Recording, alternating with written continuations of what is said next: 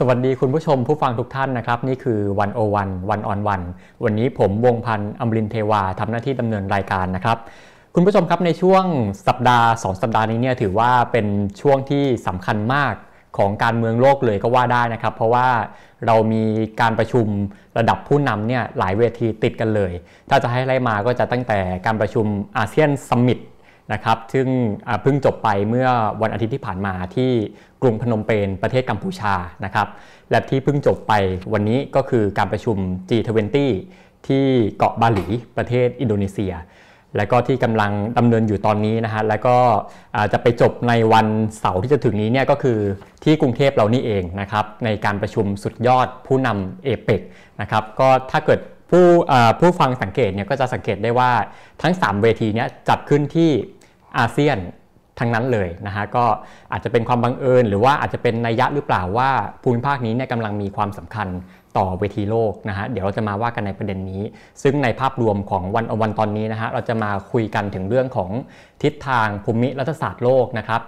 โดยมองจาก 3 การประชุมเวทีใหญ่นี้ ทั้งอาเซียนซัมมิตทั้ง G20 แล้วก็ APEC นะครับซึ่งคนที่จะมาคุยกับเราในวันนี้ก็คือ รองศาสตราจารย์ ดร ปิติศรีแสงนาม ท่านเป็นผู้อำนวยการศูนย์เศรษฐกิจระหว่างประเทศ และเป็นผู้อำนวยการศูนย์อาเซียนศึกษา จุฬาลงกรณ์มหาวิทยาลัย สวัสดีครับอาจารย์ สวัสดีครับสวัสดีครับ สวัสดีครับ อาจารย์เดี๋ยวอีก 2-3 เดือนก็ต้องเรียกตำแหน่งอาจารย์ใหม่นะครับครับเป็นครับเป็นครับ Executive Director ของ ASEAN Foundation นะคครัรับบซึ่งอาจารย์จะไปประจำอยู่ที่กรุงจาการ์ตาจาการ์ตาครับประเทศอินโดนีเซียใช่ครับนะครับ อาจารย์ ASEAN Foundation นี่คือองค์กรยังไง เพราะว่าเอ่อผมเชื่อว่าหลายคนยังไม่ค่อยรู้จักครับ ASEAN Foundation เนี่ยเป็น International Cultural Organization นะคครัรับบเป็นหน่วยงานของอาเซียนที่สร้างขึ้นมาทำหน้าที่เพื่อที่จะสร้างความตระหนักรู้ในเรื่องของอาเซียนให้กับประชาชนอาเซียน แล้วก็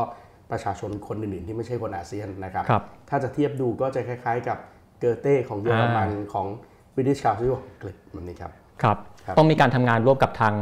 ASEAN Secretariat ด้วยถูกใช่ครับ แล้วก็คงจะต้องทำงานใกล้ชิดกับศูนย์ของประเทศคู่เจรจาของอาเซียนด้วยครับอย่างเช่น ASEAN-China Center ASEAN-India Center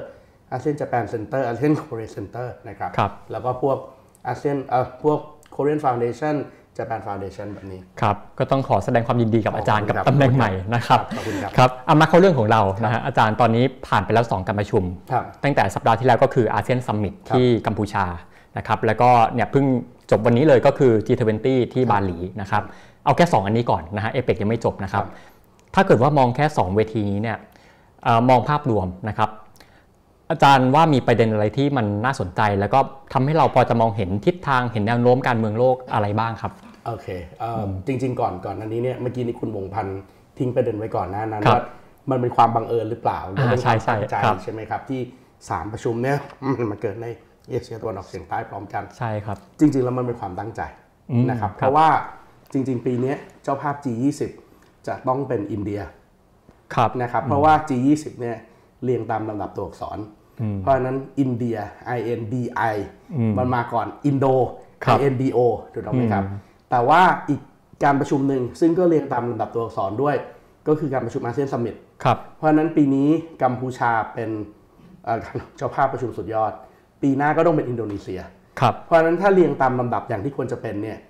ปีหน้าอินโดนีเซียต้องเป็นเจ้าภาพ 2 งานพร้อมกันอ๋อคือเจ้าภาพอาเซียนและเจ้าภาพ G20 ครับซึ่งเขารับไม่ไหวอ๋อซึ่งจะเหนื่อย เพราะฉะนั้นเอ่อแทนที่ปีนี้มันจะเป็นการประชุมที่อาเซียนกับเอเชียใต้ใช่ไหมครับครับพนมเปญเสร็จไปนิวเดลีแล้วกลับมาประเทศไทยครับอินโดนีเซียกับอินเดียก็เลยขอสวิตช์กันครับปีนี้ให้เป็น G20 ที่อินอินโดนีเซียก่อน เดี๋ยวปีหน้าก็ไปจัดที่อินเดียครับแล้วปีหน้าอินโดนีเซียก็รับผิดชอบงานเดียวก็คือ ASEAN Summit ครับเพราะฉะนั้นจริงๆแล้วการที่มันมาเกิดขึ้นในเอเชียตะวันออกเฉียงใต้เนี่ยมันเกิดจากความตั้งใจครับนะครับไม่ใช่เกิดจากความบังเอิญอ่าครับนะอาจารย์ทีนี้นอกจากเรื่องของความสะดวกในเรื่องครับของการจัดงานเรื่องของการเดินทางต่างๆเนี่ยถูกอย่างที่ผมเกริ่นไป มันน่าจะมีนัยยะหรือเปล่าว่าภูมิภาคเราเนี่ยมันมีใช่ความสำคัญในถูกคระดับมัโลกเป็นครับมันเป็นภูมิภาคที่มี convening power ครับครับ มันเป็นพื้นที่กลาง มันเป็นพื้นที่เปิดที่ ไม่ได้มันอยู่ท่ามกลางความขัดแย้งของเวทีภูมิรัฐศาสตร์ ในเรื่องของดุลอำนาจก็จริง แต่ว่าด้วยการวางตัวของอาเซียนเนี่ยเราไม่เลือกข้างแบ่งฝักแบ่งฝ่ายครับเพราะฉะนั้นมันก็เลยกลายเป็นพื้นที่ที่ผู้นำพร้อมที่จะเข้ามาเจรจา ผู้นำพร้อมที่จะเข้ามาปรึกษาหารือกันครับนะครับแล้วก็ 3 เวทีนี้เนี่ยนะครับเสร็จไปแล้ว2งานนะคครัรับ ผมคิดว่าประเด็นสำคัญที่เราคงจะต้องรู้ก่อนในสามอันนี้ก็คืออาเซียนเป็นเวทีเดียวนะครับ ที่มีผลผูกพันอืมคุยกันเสร็จแล้วตกลงอะไรกันแล้ว จะมีการตกลงวันวอลเวลานอว่าจะต้องดำเนินการอะไร ส่วนที่เหลือไม่ว่าจะเป็น G20 ไม่ว่าจะเป็นเอ่อ APEC จะเป็นลักษณะที่เรียกว่า concerted unilateralism คือมาพบปะพูดคุยกัน ผู้นำเห็นด้วยใน agenda เรื่องอะไร แล้วหลังจากนั้นหลังจากที่เห็นด้วยกำหนดทิศทางกันไว้ พอกลับไปถึงบ้านจะผลักดันต่อหรือไม่ผลักดันต่อเป็นเรื่องของแต่ละประเทศครับ มันไม่เหมือนกับอาเซียนที่เป็นเอ่อประเด็นที่มีเอ่อการผลักดันแล้วมีวันวอลเวลานอนะครับ ประเด็นต่อมาก็คือการประชุมอาเซียนเนี่ยไม่ใช่แค่การประชุมครั้งเดียว แต่มันเป็นการประชุม 2 ครั้งแบบ back to back คือการประชุมสุดยอดผู้นำอาเซียนครั้งที่ 40 และการประชุมสุดยอดผู้นำอาเซียนครั้งที่ 41 เพราะในความเป็นจริงเนี่ยตาม ASEAN Charter กฎบัตรอาเซียน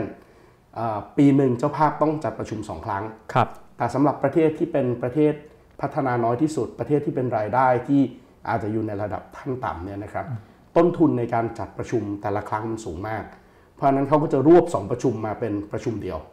โดยการประชุมวันแรกเนี่ยจะเป็นการประชุมสุดยอดผู้นำอาเซียนครั้งที่ 40 ซึ่งสุดยอดประชุมผู้นำอาเซียนครั้งที่ 40เนี่ยก็จะคุยกันในกลุ่มของผู้นำอาเซียน ซึ่งปีนี้เนี่ยเรื่องพิเศษก็คือมีแค่9ประเทศ เพราะว่าอ่าผู้นำเมียนมาเนี่ยครับไม่ถูกรับเชิญเข้ามาครับเนื่องจากเอ่อ สถานการณ์การทำรัฐประหารใช่ไหมครับ แล้วก็สิ่งที่เคยตกลงกันไว้ที่เรียกว่า five point consensus เนี่ยมันไม่ได้รับการขานรับจากผู้นำพม่า เพราะฉะนั้นอาเซียนเองโดยเฉพาะสมเด็จฮุนเซนเองเนี่ยก็ furious มาก แล้วก็งั้นเราก็ทำการไม่เชิญเป็นการลงโทษนะครับ เพราะฉะนั้นก็จะมีผู้นำเก้าประเทศ ส่วนเมียนมาเองเนี่ยนะครับก็เราบอกให้เขามาได้ในตำแหน่งที่เป็นข้าราชการประจำแต่ไม่ใช่ข้าราชการการเมือง แต่ทางฝั่งเมียนมาเองมินออนไลน์ก็บอกว่างั้นผมก็ไม่มาครับนะครับเพราะฉะนั้นก็เลยเรื่องเมียนมาก็จะเป็นเรื่องใหญ่ที่สุดนะครับที่ว่าอาเซียนเองจะเดินหน้าต่อไปยังไง เนื่องจากครับฉันทามติ 5 ข้อที่มันผ่านมาแล้วปีกว่าเนี่ยจากการเป็นเจ้าภาพของบรูไนมาสู่การเป็นเจ้าภาพของกัมพูชาเนี่ยมันยังไม่ขึ้นไปถึงไหนเลย โดยเฉพาะเรื่องการยุติความรุนแรงในเมียนมานะฮะเพราะฉะนั้นเอ่อผู้นำอาเซียนก็บอกว่ามันคงจะต้องมีมาตรการที่เป็นรูปธรรมมากยิ่งขึ้น ในการที่จะจัดการกับปัญหานี้ต่อไป แล้วมันควรจะต้องทำด้วย เพราะถ้าเกิดครับว่าไม่ทำเนี่ยปัญหาเมียนมามันจะกลายเป็นปัญหาของทางภูมิภาคอืมแล้วมันอาจจะย้อนกลับไปคล้ายๆ กับทศวรรษ1970 80 90ครับที่เกิดสงครามอินโดจีนครั้งที่ 3 หรือที่เราเรียกว่าสงครามกัมพูชา ตอนนั้นเนี่ยกัมพูชาแตกเป็นสิ่งเสียงถูกต้องไหมครับครับ เราก็เริ่มมีปัญหาเรือมนุษย์ผู้อพยพ ปัญหาการค้าอาวุธ ปัญหาการค้ามนุษย์ ปัญหาการค้าของเถื่อน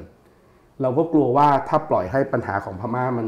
ยืดเยื้อเรื้อรังเนี่ยในที่สุดเราจะเริ่มเห็นเรือมนุษย์แล้วแหละครับพอเห็นเรือมนุษย์เนี่ยเราก็คงจะต้องคาดเดาอะครับว่าเรือมนุษย์เหล่านี้ กองทัพแรกน่าจะเป็นกลุ่มโรฮิงญาซึ่งเส้นทางปลายทางของเขาก็คงจะไปภาคใต้ของไทย มาเลเซีย อินโดนีเซีย เพราะฉะนั้นตอนนี้ปัญหาเมียนมาก็จะเป็นปัญหาของ 3 ประเทศละครับเท่านั้นยังไม่พอพอประเทศเขาโดนคว่ำบาตรเยอะ ๆ มีปัญหาขาดแคลนเงินตราต่างประเทศ วิธีการที่จะหาเงินเนี่ยมันก็อาจจะกลายเป็นเรื่องของการค้ายาเสพติด เพราะฉะนั้นเฮโรอีนที่มันเคยแพร่ระบาดในภูมิภาคเนี้ยมันจะกลับมาใหม่ครับถ้าถ้าเกิดเราไปเฮโรอีนส่วนใหญ่เวลาออกไปก็คงไปในประเทศที่ขายได้ราคาแพงที่สุด ก็อาจจะไปสิงคโปร์ใช่ไหมครับ เช่นเดียวกันมีอาวุธนี่ใช่ไหมครับ มีกลุ่มกองกำลังชาติพันธุ์นี่ถูกต้องไหมครับ เพราะฉะนั้นเรื่องของ arm trafficking การค้าอาวุธเถื่อนมันก็จะมา เรื่องของ human trafficking เรื่องของ drug trafficking เรื่องพวกเนี้ยมันจะกลายเป็นปัญหาทางภูมิภาค เพราะฉะนั้นนาทีนี้เนี่ยเราคงจะนิ่งดูดายดูเบาสถานการณ์เมียนมาไม่ได้ประเด็นที่หนึ่งครับประเด็นที่ 2 ที่ออกมาจาก10ประเทศอาเซียนก็คือ เป็นฉันทามติของผู้นำละว่าเราจะเริ่มต้นกระบวนการ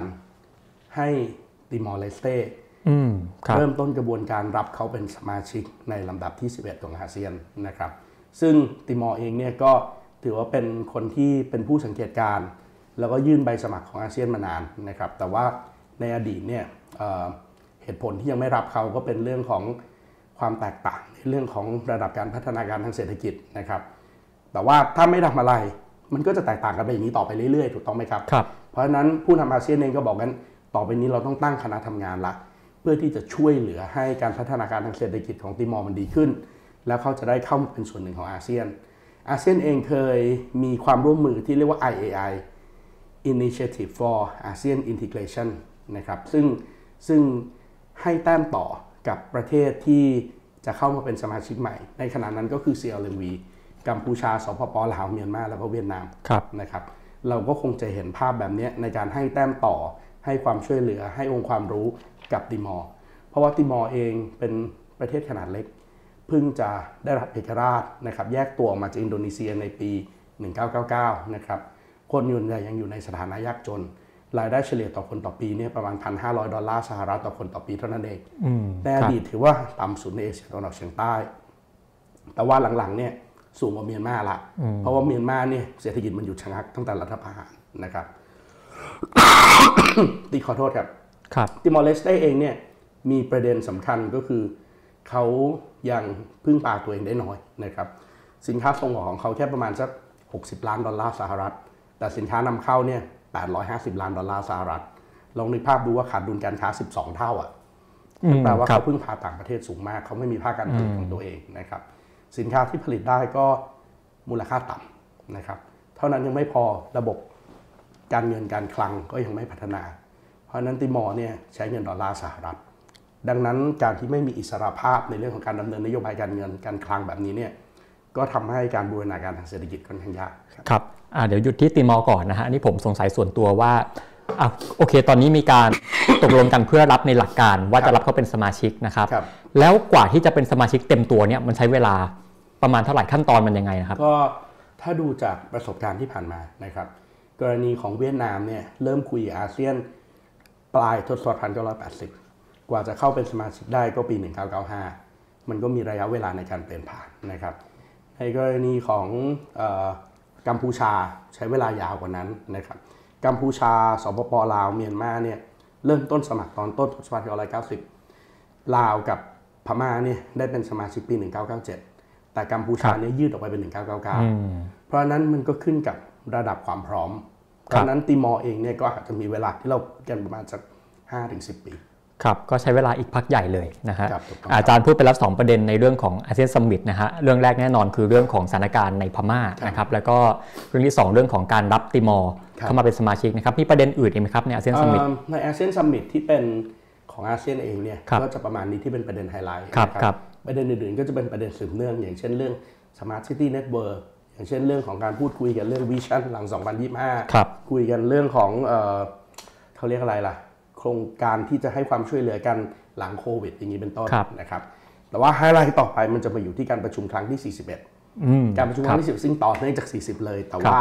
จะไปเน้นการพูดคุยระหว่างอาเซียนกับคู่เจรจาครับโดยเวทีหลักที่สุดก็คงจะเป็นเวที East Asia Summit ครับซึ่ง East Asia Summit เนี่ยก็มีทั้งรัฐมนตรีต่างประเทศของรัสเซีย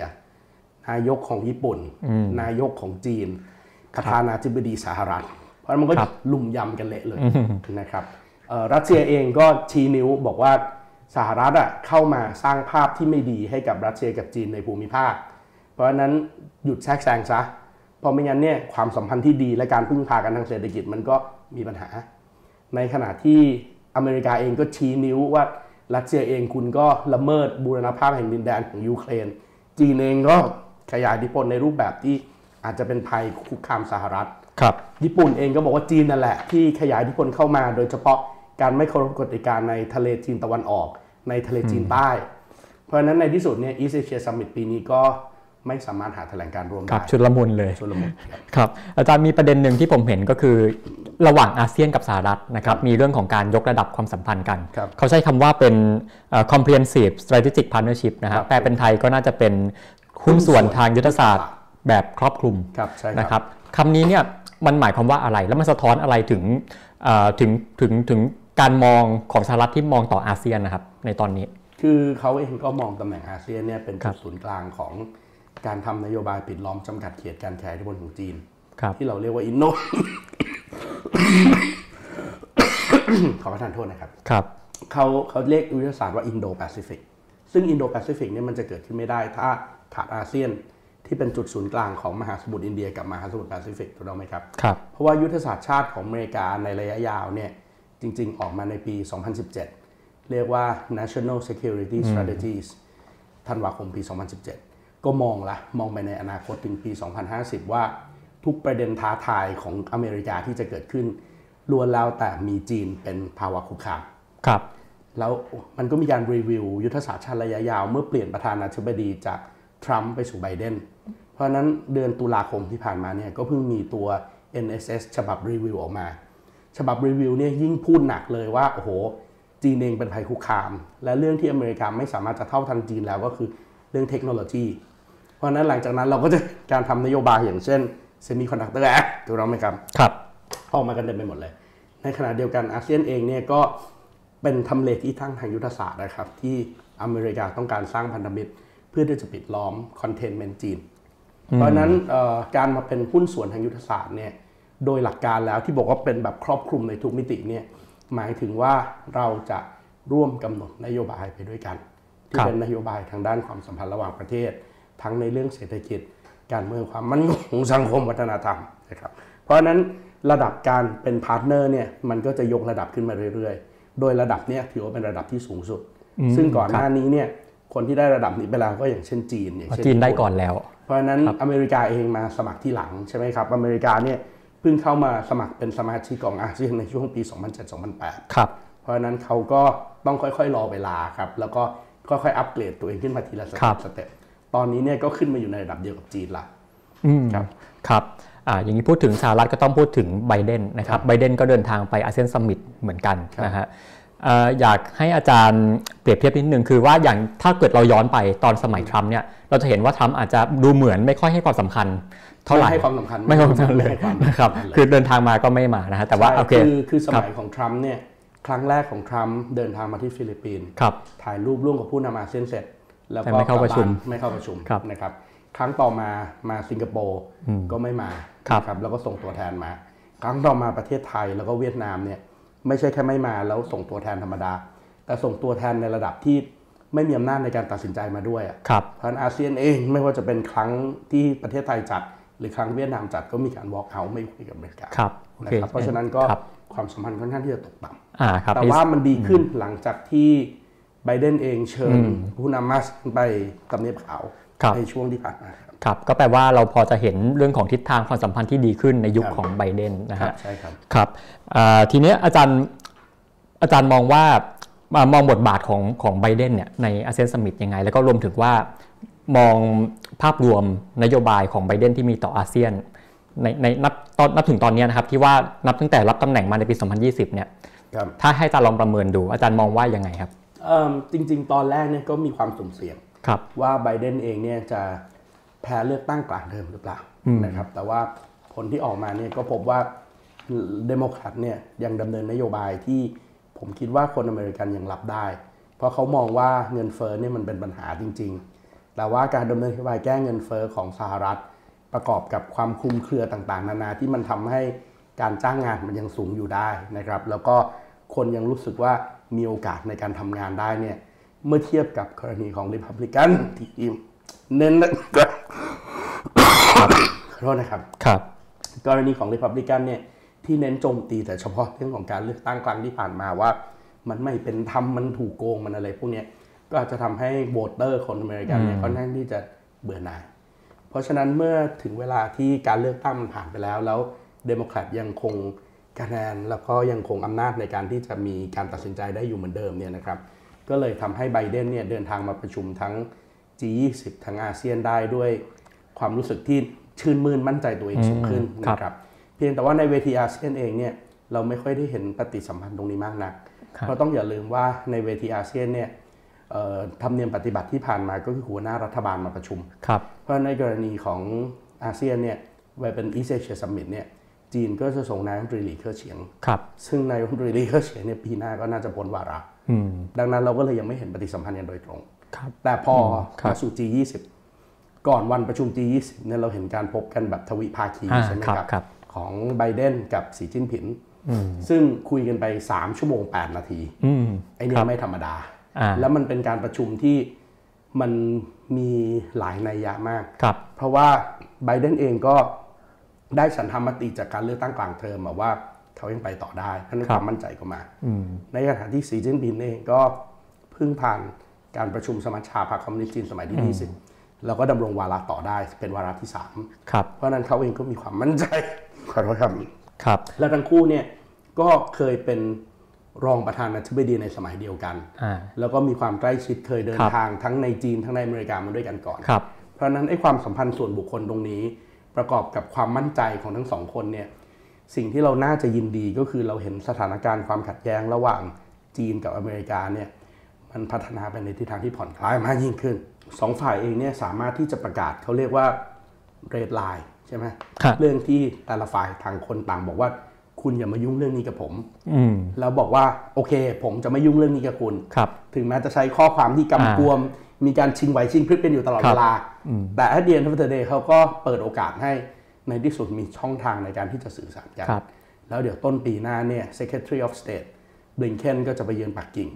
พร้อมๆกับเอ่อ Director ของ CIA นะคครัรับบเพราะฉะนั้นเราก็เห็นช่องทางการติดต่อเออการพัฒนาความสัมพันธ์ตรงเนี้ยมองเป็นสัญญาณบวกนะครับแล้วก็น่าจะดีกับทั้งโลก เพราะว่าอย่าลืมนะครับว่าถ้าเปรียบเทียบเศรษฐกิจโลกเนี่ยเหมือนกับเครื่องบิน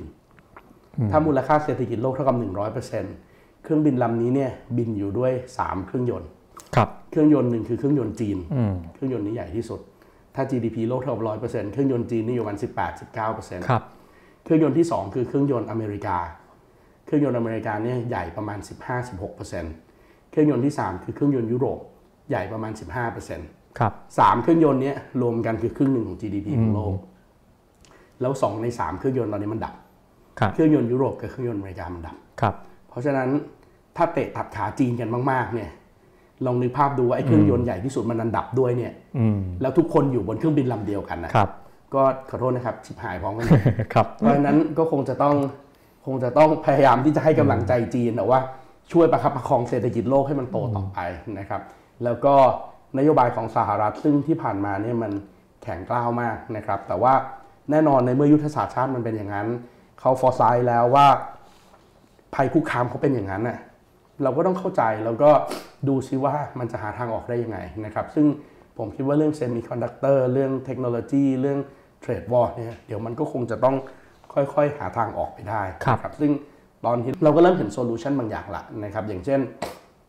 การมองมาที่ประเทศที่3และใช้ประเทศที่ 3 เป็นฐานการผลิตนะครับหรือว่าการที่จะเปลี่ยนแผนการพัฒนาผลิตภัณฑ์ใช่ไหมครับอย่างเช่น จีนเองต้องพึ่งพาชิปแบบไฮเทค 3 nanometer 7 nanometer จากอเมริกาแล้วพึ่งพาไม่ได้ จีนก็บอกไม่เป็นไรไอชิปขนาด 3 nanometer เนี่ยมันออกแบบมาใช้สำหรับ smart device ขนาดเล็กๆอะที่มันต้องทำชิปขนาดเล็กขนาดนั้นเพราะอะไร เพราะมันต้องการประหยัดพลังงานไง ชิปยิ่งเล็กเนี่ยใช้พลังงานน้อย ความร้อนก็น้อย เพราะฉะนั้นมันเหมาะจะไว้ในโทรศัพท์มือถืออะอืมครับโทรศัพท์มือถือแบตเตอรี่ได้อย่างมากสุดก็ 5,000มิลลิแอมป์ถูกต้องไหมฮะถ้าใช้ชิปใหญ่ๆแป๊บเดียวมันก็แบตเตอรี่หมดอะ แต่พอเป็นยานยนต์ EV อืมตัวมันเองมันเป็นแบตเตอรี่อะมันครับไม่จำเป็นต้องใช้ชิปเล็กขนาดนั้นก็ได้ เพราะฉะนั้นจีนก็บอกผมใช้ชิปขนาด 26 nanometer ก็ได้ แล้วผมจะทำชิปเฉพาะทาง specialist ทางด้านชิปรถยนต์ EV ครับ มันก็หาทางไปของมันได้ แล้วจีนก็บอกว่าก็ไม่เป็นไรในที่สุดชิปคอมพิวเตอร์ มันก็ตันที่ 3 นาโนเมตรไม่ใช่เหรอ เพราะถ้ามันเล็กไปกว่านี้ กระแสไฟฟ้ามันไม่ได้แสดงตัวเป็น แก๊สคลื่นแม่เหล็กเป็นสาสารอีกแล้วครับมันจะมุดอุโมงค์ควอนตัมแล้วอะ่ะเพราะฉะนั้นมันก็ไปสู่ควอนตัมคอมพิวติ้งซึ่งจีนก็บอกว่าก็เรื่องนี้ผมเก่งกว่าทุกคนนะอืมผมเป็นควอนตัมซูพรีเมซีอยู่อะ่ะ เพราะฉะนั้นผมก็รอถึงวันนั้นก็ได้ครับ ลักษณะแบบนี้มันก็ทำให้ดูเสมือนว่าบรรยากาศมันคงดีต่อไปนะครับแต่ในที่สุดแล้วไอ้บรรยากาศที่ดีตรงนี้เนี่ยมันก็เป็นแค่ second best มันไม่ใช่ first best ครับถูกไหมครับเพราะ first best ที่ดีที่สุดก็คือ ทุกประเทศมันปลองดองกัน ร่วมกันกำหนดนโยบายร่วมกัน แล้วก็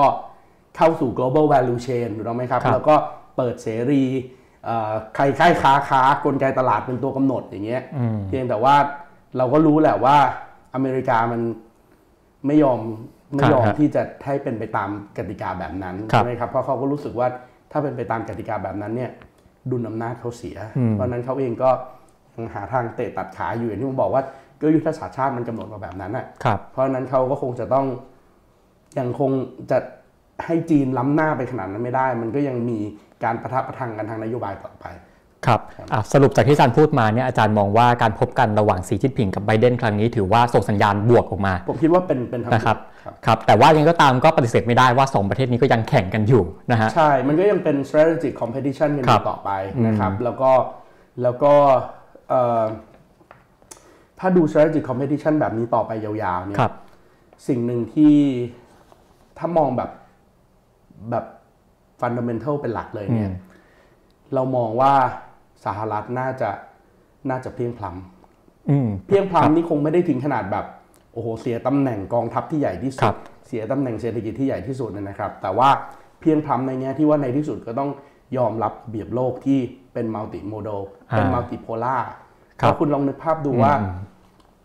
โครงสร้างเศรษฐกิจสหรัฐเนี่ย เศรษฐกิจนำของมันคือภาคการเงินครับภาคบริการอืมซึ่งภาคการเงินภาคบริการเนี่ย เราก็จะรู้ว่าในที่สุดตอนจบอะเงินทองเป็นของมายาถูกต้องปะครับแต่ข้าวปลาเป็นของจริงไว้ยฮะในขณะที่กรณีของจีนเนี่ยเศรษฐกิจหลักมันเป็นภาค manufacturing ครับมันเป็นภาคอุตสาหกรรม เพราะฉะนั้นถ้าเอาสองภาคเนี้ยมาให้ดำน้ำอึดกว่ากันอะครับ ถึงแม้ financial มันจะใหญ่มาก แต่ถ้า fundamental มันไม่ดีอะมันก็จบถูกต้องปะครับ ยิ่งยิ่งถ้าเกิดว่าคุณคุณกระโดดข้ามเข้าไปในพื้นที่ที่มันกลายเป็นพื้นที่ใหม่มาก ๆ อย่างเช่นวันสองวันนี้เราก็ suffer กันมากจากคริปโตถูกต้องไหมครับ มันก็จะ suffer กันแบบนั้นนะครับนะครับลองครับนึกถึงภาพว่าคริปโตตลาดมันมูลค่า 3 ล้านล้านดอลลาร์ครับแล้วพอมันทรุดทีเดียวที่มันแบบสะเทือนเรือนลั่นกันไปหมดถูกต้องไหมครับ ในขณะที่โรงงานจีนมันก็ยังปั๊มสินค้าออกมาได้เรื่อยๆครับเพราะฉะนั้นถ้าดูแบบ value investor อะ in the long run เนี่ย จีนมันก็ไปของมันได้แบบเนี้ยเรื่อยๆ ถูกต้องปะอืมมันก็อาจจะเป็นแต้มต่อของจีนมากกว่า ครับ อ่า ก็คือสรุปคือสหรัฐต้องยอมรับว่าก่อนหน้านี้เขาเป็น unipolar world นะครับเขาเป็นคนคุมระเบียบโลก แต่ต่อไปนี้คือ multipolar แล้วเขามีจีนมีอะไรขึ้นมา ใช่ เพราะว่าจริงๆ แล้วความเป็น unipolar ครับเนี่ย มันเป็นสิ่งที่ผิดธรรมชาติ อืม ครับนึกออกไหมฮะว่าความเป็น unipolar นี่มันเพิ่งเริ่มต้นจริงๆจังๆก็หลังโซเวียตล่มสลายครับเมื่อปี 1991อะเพิ่ง 30 ปีมานี้เองถูกต้องไหมครับ แล้วคุณลองนึกภาพดูว่าถ้าคุณเล่นกีฬาอะไรสักอย่างหนึ่งอะอ่าคุณยอมไหมอะที่เพื่อนที่เล่นกีฬากับคุณอะครับ เป็นทั้งคนออกแบบอ่ากติกาครับเป็นทั้งกรรมการแล้วดันมาแข่งกับคุณอ่าด้วยทั้งหมดนี้คือคนเดียว อยู่ในคนคนเดียวครับอะคุณก็รู้สึกไม่ happy ถูกต้องป่ะอืมเพราะในความเป็นจริงอะโลกมันมีตั้งเกือบ 200 กว่าประเทศถูกต้องป่ะ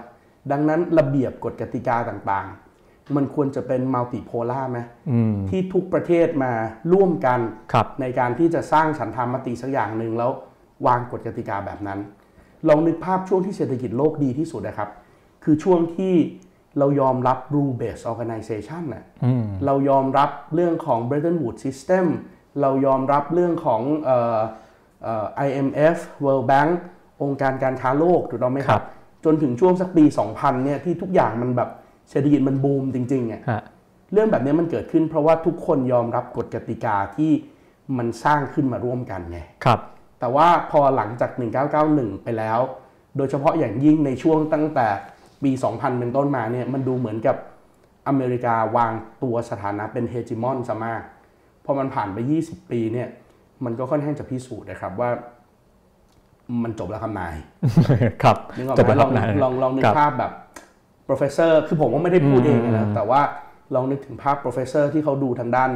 international studies international relation ระดับโลกอย่างอามิตาฟ a ชยาที่ American University เนี่ยเขาก็เขียนหนังสือชื่อ The End of American World Order อ่าคนอย่างเช่นแกรมอาริสันที่ Harvard อย่างเงี้ยเขาก็เขียนหนังสือเรื่อง Destined for War อะถูกต้องไหมครับ To CD This Trap คนอย่างเช่นเรดาริโออย่างเงี้ย เขาก็เขียนในการขึ้นและลงของอ่าเศรษฐกิจโลกอะครับนึกออกไหมฮะ เพราะฉะนั้นมันก็อาจจะถึงเวลาที่มันควรจะต้องปล่อยให้มันเป็นไปตามกลไกตามธรรมชาติก็คือ โลกมันอยู่ด้วยกันมันเป็น global village อะที่ทุกคนมันควรจะมีโอกาสในการที่ครัจะบร่วมกำหนดกฎกติกาใช่ซึ่งจริงๆ อาจารย์ปิติก็เขียนหนังสือไว้เหมือนกันครับนะครับเดี๋ยวขั้นด้วยช่วงโฆษณานิดนึงนะฮะอาจารย์ปิติเพิ่งออกหนังสือใหม่เรื่องค รับอ่าอมิสอมิสเดอะ Amidst นิว the, the New World เดอะนิว Order ออเดอร์นะครับไทยในระเบียบโลกใหม่นะครับครับเนี่ยอาจารย์ก็เขียนประเด็นนี้ไว้เลยครับก็จนะคบริงๆแล้วหนังสือเล่มนี้เนี่ยก็มาจากงานวิจัยที่ทำนะคครัรับบในช่วงสัก5 ปีที่ผ่านมา แล้วก็งานวิจัยเนี่ยก็เอามาย่อยเขียนลงในนี่แหละครับเดอะ101ครับใน The Standard ในหลาย ๆ ที่ก็เอามาอัปเดตเอามา revise ใหม่กันหนังสือ ครับครับขึ้นที่หนึ่งของมติชนด้วยนะครับ ต้องขอแสดงความยินดีแปลว่าคนสนใจประเด็นนี้เยอะมากจใช่ริงใช่ๆผมนะครับคิดว่าตอนนี้มันมันมีคนเขียนหนังสือเรื่องพวกนี้เยอะก็จริง แต่ว่าส่วนใหญ่เป็นฝรั่งอืมเพราะว่าเป็นครัฝบรั่งเนี่ยเขาก็จะมีบริบทของโลกตะวันตกเยอะ แล้วบริบทของโลกตะวันตกเนี่ยบางทีเขาก็ประเทศไทยมันเล็กเกินไปกว่าที่เขาจะใส่เนื้อหาในหนังสือของเขาอะครับแต่พอเราเขียนหนังสือในบริบทนี้แต่เป็นมุมมองจากไทยอืมที่เราเองก็มองไปในประเทศเพื่อนบ้านอย่างเช่น จีน ญี่ปุ่นครับอินเดียอย่างเงี้ยมันก็เลยทำให้มีหลาย ๆ คนสนใจครับครับครับเห็นว่ากำลังจะพิมพ์ครั้งที่สองด้วยครับครับนะครับครับครับได้ expect มาก่อนไหมครับว่าก็คนจะสนใจเยอะขนาดนี้ก็ไม่คือคือเข้าใจว่าน่าจะมีคนสนใจครับแต่ว่าก็ได้รับเสียงตอบรับอย่างดีมาก ก็ถึงขนาดพิมพ์ครั้งที่สองก็ขอขอบพระคุณครับครับครับ อาจารย์เดี๋ยวกลับมาเรื่องสหรัฐกับจีนคนิรัดนึงนะฮะครับก่อนหน้านี้อาจารย์พูดอยู่ประเด็นหนึ่งว่าทั้งสองฝั่งเนี่ยต่างกำหนด red line ของตัวเองไว้ว่าห้ามล้ำเส้นตรงนี้นะฮะครับ red line ของแต่ละฝั่งเนี่ยคืออะไร แล้วมันสำคัญยังไงครับ red line ของจีนก็แน่นอนเรารู้อยู่แล้วเรื่องครับไต้หวันใช่ไหมครับเอ่อเรื่องของเอ่อเรื่องของหลักการจีนเดียว ที่ทุกคนต้องยอมรับก่อน ถึงจะคุยกับจีนได้ครับซึ่งไบเดนเองก็ก็พูดเรื่องนี้ชัดเจนว่าไบเดนเองก็ต้องการรักษา status quo ในช่องแคบไต้หวันแบบนี้นะครับก็ก็เป็นที่ยอมรับได้ในระดับหนึ่งครับนะครับ ในขณะที่ red line ของอเมริกาเองเนี่ยก็ แน่นอนว่าอเมริกาเองก็คงไม่ต้องการสูญเสียความเป็นเจ้าอะอืมจีนเองก็บอกเฮ้ยจีนไม่ได้ต้องการที่จะเป็นเจ้าอืมใช่ไหมครับคำพูดที่ออกมาแล้วหลาย ๆ คนก็เอาไป quote กันในไลน์กันเยอะเลยอะก็คือพูดว่า โลกนี้มันใหญ่พอครับคที่รับจะทำให้ทุกคนสามารถที่จะแสวงหาอ่าผลประโยชน์ร่วมกันได้ครับนี่คือโค้ดเด็ดของการประชุมครั้งนี้เลยใช่มันไม่จำครับเป็นว่าจะต้องมีใครคนใดคนหนึ่งขึ้นมาเป็นแบบคู่แข่งหรือว่าขึ้นมาแบบ winner rule them all ครับใช่ไหมฮะเพราะฉะนั้นก็ ก็สีจิ้นผิงเองก็พูดแบบเนี้ยว่าเพราะฉะนั้นผมคิดว่าไบเดนเองก็คงคงคงเข้าใจได้ว่าจริง ๆ แล้วสีจิ้นผิงหรือว่าประเทศจีนเนี่ยเป้าหมายทางยุทธศาสตร์ของเขาจริง ๆ เนี่ย ผมว่าเขาไม่ได้ต้องการเป็นเฮจิมอนครับคือคือถ้าให้สองประเทศเนี้ยอเมริกากับจีนอวตารลงมาเป็นมนุษย์เนี่ยนะครับเอ่ออเมริกาจะอวตารลงมาเป็นอารมณ์ประมาณนายอำเภอผสมตำรวจแบบเดอร์ตี้แฮร์รี่อะมือปราบปืนโหดอะคุณนึกออกปะครับ คือเขาชอบสร้างกติกาเขาชอบคุมกติกาถูกต้องไหมครับเออแล้วเขาก็อยากจะเป็นคนที่ใหญ่ที่สุดในพื้นที่นั้นน่ะเขาก็จะอยากมี jurisdiction ถูกต้องปะครับในขณะที่จีนถ้าให้อวตารลงมา จีนจะอวตารลงมาเป็นเท่าแก่อืมเป็นนักธุรกิจครับซึ่งนักธุรกิจอะเขาไม่สนหรอกว่าใครจะวางกฎกติกายังไง เขาสนแต่ว่าทำยังไงเขาจะเซ็งรีได้อืมเพราะฉะนั้นเอาเข้าจริงๆเป้าหมายทางยุทธศาสตร์ของของทั้งสองคนเนี่ย มันไม่ได้ขัดแย้งกันขนาดนั้นน่ะครับมันสามารถหาจุดร่วมกันได้ โดยจีนก็บอกว่ามันแพงเกินไปนะ ที่จะเป็นเฮจิมอนน่ะครับสู้แบบหาพื้นที่ที่สามารถที่จะเซ็งลีทำกำไรได้ อย่างยั่งยืนไม่ดีกว่าเหรออมจีนก็จะเป็นแบบนั้นครับเพราะฉะนั้นคุณก็เข้าใจวิธีคิดของนักธุรกิจอะนักธุรกิจในประเทศไทยในที่ไหนก็ตามในโลกอะนักธุรกิจไม่เคยเลือกข้างครับนักธุรกิจเลือกทุกข้างครับถูกต้องไหมเพราะว่าข้างไหนขึ้นมาก็ ทำประโยชน์ได้อืมลักษณะแบบนี้ผมคิดว่าถ้าเข้าใจซะแบบนี้แล้วก็เข้าใจว่าธรรมชาติของการวางระเบียบเป็นยังไงก็ไม่น่าจะมีปัญหาครับครับ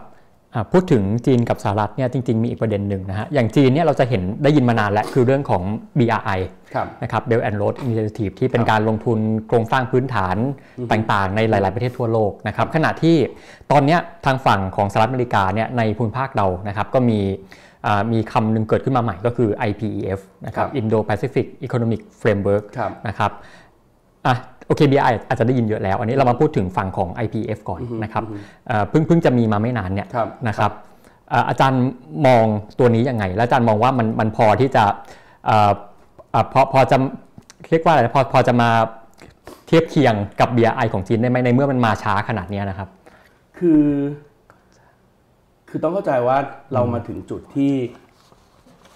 อย่างตอนผมเด็กๆเนี้ยครับเด็กกว่านี้นะ เวลาเราพูดถึงจีนน่ะเราจะนึกถึงจีนในแง่ที่ว่าเขาเป็นประเทศผู้ผลิตของก๊อปปี้อะของก๊อปเกรดเอเนี่ยครับต้องเซินเจิ้นอืมดูลองปะแต่วันเนี้ยเวลามันผ่านไปจนถึงจุดที่เราได้เห็นว่าเฮ้ยอเมริกาก๊อปปี้นโยบายจีนว่ะนึกออกไหมครับแล้วของก๊อปเกรด A ของ Belt and Road Initiative เนี่ย ชื่อว่า Indo-Pacific Economic Framework อืมคือถ้าเราดูเนี่ย Belt and Road มันคืออะไร Belt and Road มันไม่ใช่ FTA อืมมันไม่ใช่การเปิดตลาดครับมันไม่ใช่ข้อตกลงการค้าเสรีถูกต้องไหมครับ มันเป็นข้อตกลงที่จีนเรียกประชุมแบบซัมมิตอะแค่สองครั้งเองนะครับมันไม่เคยมีการตกลงกันแบบ plenary session นะ มันไม่มีการเจรจานะ มันเป็นการที่จีนกำหนดกฎกติกามา จีนส่ง request list มา แต่แต่ละประเทศโดยตรง จีนคุยกับไทย จีนคุยกับศรีลังกา จีนคุยกับมาเลเซีย จีนคุยกับเอ่ออียิปต์จีนคุยกับใครต่อใครครับแล้วบอกว่าเฮ้ยสิ่งที่จีนต้องการคืออะไร สิ่งที่จีนต้องการคือสร้างอีโค y ิสเต็มที่เอื้อให้จีนมาลงทุนได้ไหม move เงินเข้า move เงินออกเอาปัจจัยการผลิตมาลงทุน แล้วเอาผลประโยชน์มาแบ่งกัน แล้วถ้าเกิดว่าเราให้จีนในสิ่งที่จีนขอได้ จีนก็จะออฟเฟอร์เรา โดยการสนับสนุนการเชื่อมโยงโครงสร้างพื้นฐานครับรถรางเรือสนามบิน ท่าเรืออะไรก็ตาม เรียกโครงการนี้ว่า BRI Belt and Road Initiative ครับมัน Belt and Road Initiative เป็นสิ่งที่จีนกำหนด ไม่ใช่ FTA มีลักษณะ request and offer แล้วมันต่างอะไรจาก Indo-Pacific Economic Framework อะอืม Indo-Pacific Economic Framework ไม่ใช่ FTA ครับไม่ใช่เอ่อ market access ไม่มีการเปิดตลาด ไม่มีการลดกำแพงภาษีแคทเธอรีนไทย ผู้แทนการค้าสหรัฐพูดชัดเจน สิ่งที่เกิดขึ้นคืออเมริกากำหนดกฎกติกามา 4 เรื่อง แล้วอเมริกาจะมาดีลกับแต่ละประเทศ 14 ประเทศที่คุยกัน โดย 4 เรื่องที่คุยกันเป็น request 2 เรื่องครับเรื่องแรกอเมริกาใช้คำว่าเอ่อ fair and open ใช่ไหมครับเขาพูดถึงเรื่องของเอ่อ fair fair and connected ครับเขาพูดถึงเรื่องของการอัปเกรด เขาอยากให้ประเทศพวกเราเนี่ย อัปเกรดมาตรฐานอืมมาตรฐานสิ่งแวดล้อม มาตรฐานแรงงาน มาตรฐานการคุ้มครองทรัพย์สินทางปัญญา มาตรฐานดิจิทัลอะไรอย่างเงี้ยนะครับครับซึ่งแน่นอนหมายถึงต้นทุนเราสูงขึ้นแหละ ข้อที่ 2เขาพูดถึง supply chain resiliency เขาบอกว่าต่อไปเนี้ยคุณอย่าไปค้าขายกับจีนได้ไหม อย่าไปซื้อของจีน อย่าไปขายของให้จีน แน่นอนมันทำให้เราเสียโอกาสทางการค้าถูกต้องไหมครับ เราเสียให้เขาอะเพราะเขา request เรา แล้วสิ่งที่เขา offer เขา offer อะไรอะ ก็ถ้าจีน offer Belt and Road อเมริกาก็อยากจะเป็นของกอบใช่ปะเพราะฉะนั้นถ้าจีนมี BRI ครับอเมริกาก็ต้องมี B3W Build อ่า Back Better World อืมก็คือครับอเมริกาบอกเดี๋ยวจะหาทุนมาเชื่อมโยงโครงสร้างพื้นฐานให้ แล้วบวกขึ้นมาอีกนิดนึง ถ่ายทอดเทคโนโลยีพลังงานสะอาด Decarbonization ให้ ไม่เห็นต่างอะไรจากเบล n อนโรดเลยถูกต้องปะอืมครับ แล้วก็บวกขึ้นมาอีกข้อหนึ่งที่มันจะแตกต่างจากเบล n อนโรดก็คือจีนมี request กับ offer อเมริกามี request กับ offer บวกขู่ขู่ว่าถ้าไม่ทำตามเนี่ย เดี๋ยวเราจะมี anti corruption list report ครับลองลองนึกภาพทุกปีเราก็จะเจอไอ้อ่า human trafficking ครับ report ครับถูกต้องปะที่เป็น tier สามหนึ่ง tier อะไรเทียเนี่ยสองครับเทียสอง watch list อะไรพวกเนี้ยตอนเนี้ยเดี๋ยวจะเพิ่มอีกอีกอีกอีกรายงานหนึ่งเรียก anti corruption ครับเพราะฉะนั้นในความเป็นจริงแล้วก็คืออเมริกาเองเห็นว่า Belt and Road อะมันประสบความสำเร็จมาก แล้วก็ในอดีตอเมริกาเองด้วยซ้ำก็รู้สึกว่า Belt and Road เป็นสิ่งที่ดีนะครับ ในช่วง 2012-2013 แต่เท่านั้นนะครับ แต่พอ หลังจากที่อเมริกามีการทำยุทธศาสตร์ชาติในปี 2017อะภาพของ Belt and Road ในสายตาของอเมริกาและโลกตะวันตกเปลี่ยนไปเลยทันทีครับเอ่อวาทกรรมเรื่องกับดักหนี้เรื่องอะไรเริ่มเกิดขึ้นถูกต้องไหมครับ แล้วก็แล้วก็เป็นอย่างที่เห็นนะในที่สุดก็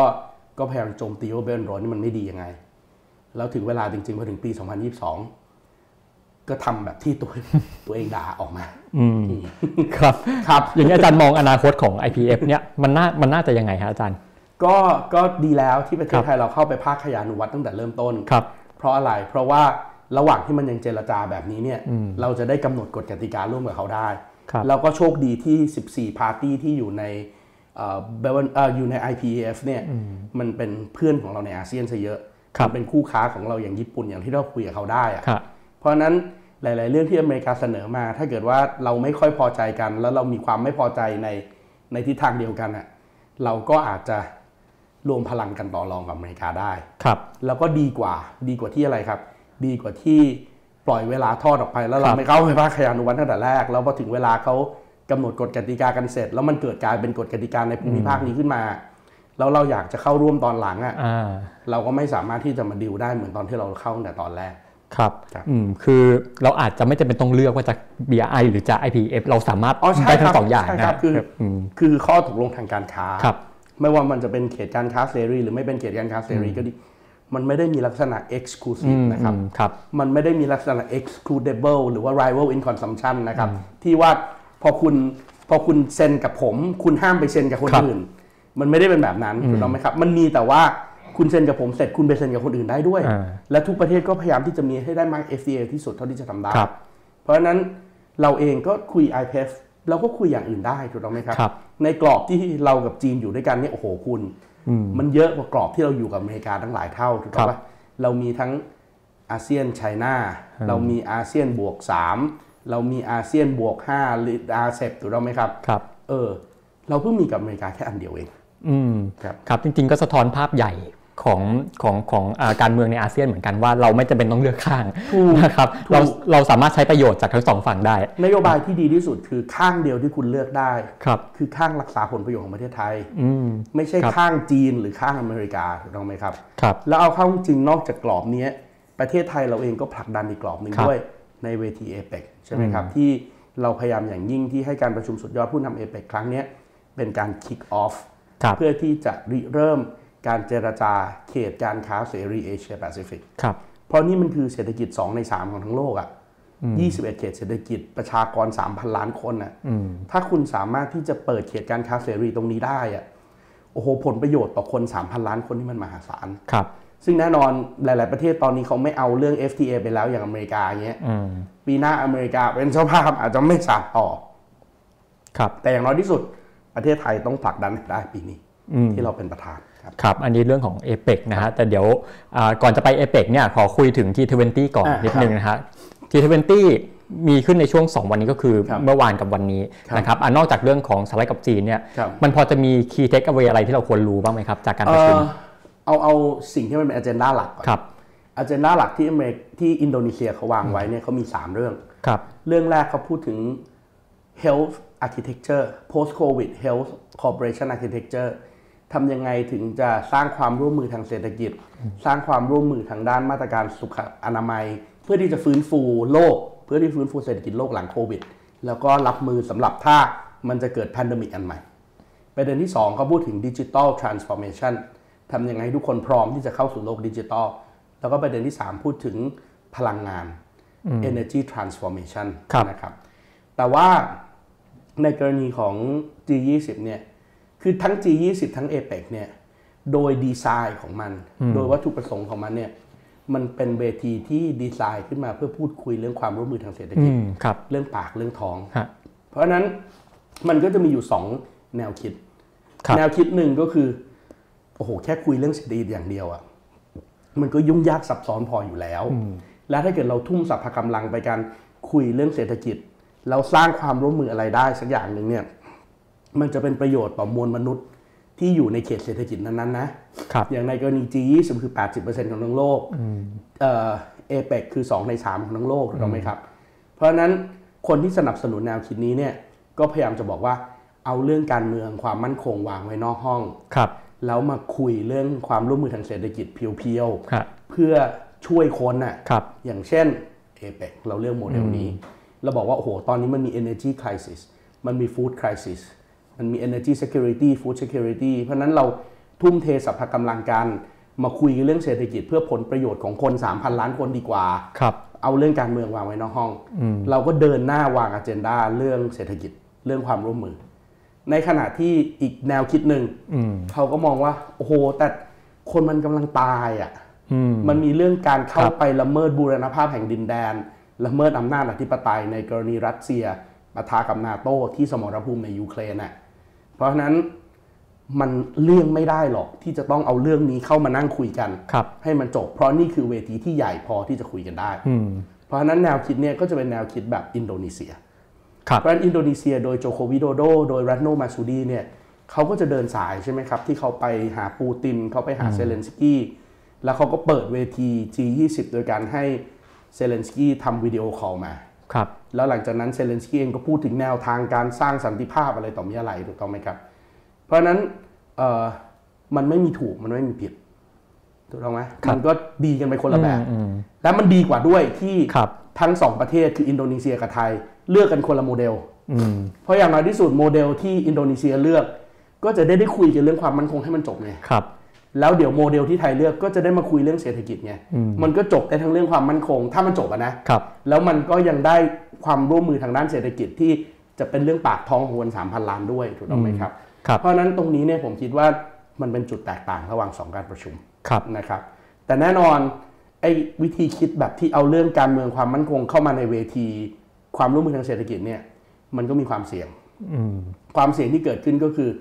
จนถึงตอนนี้คุณเห็น ใครพูดถึงเรื่องไอ้สามข้อที่ผมพูดบ้างไง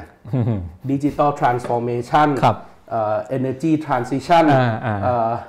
health architecture ครับไม่มีใครพูดถึงหรอกอืมเพราะว่าสายรุ้งมันถูกขโมยไปเรื่องการเมืองหมดแล้ว ใช่ แล้วครับยิ่งมีขีปนาวุธไปตกในโปแลนด์แบบเนี้ยฮะแล้วครัไบบเดนเรียกประชุม G7 ท่ามกลาง G20 แบบเนี้ยอืมในที่สุดไม่มีใครพูดถึงเรื่องความร่วมมือทางเศรษฐกิจเลย ครับ ถูกต้องไหมครับ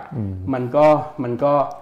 โอเค แต่อย่างน้อยที่สุดเรื่องที่มันเป็นเรื่องสำคัญความเป็นความตายมันก็ได้พูดถูกต้องไหมครับครับคำถามก็คือเดี๋ยวมาถึงประเทศไทยอะที่เราพยายามที่จะบอกว่าเฮ้ยอ่าการเมืองอยู่นอกห้องประชุม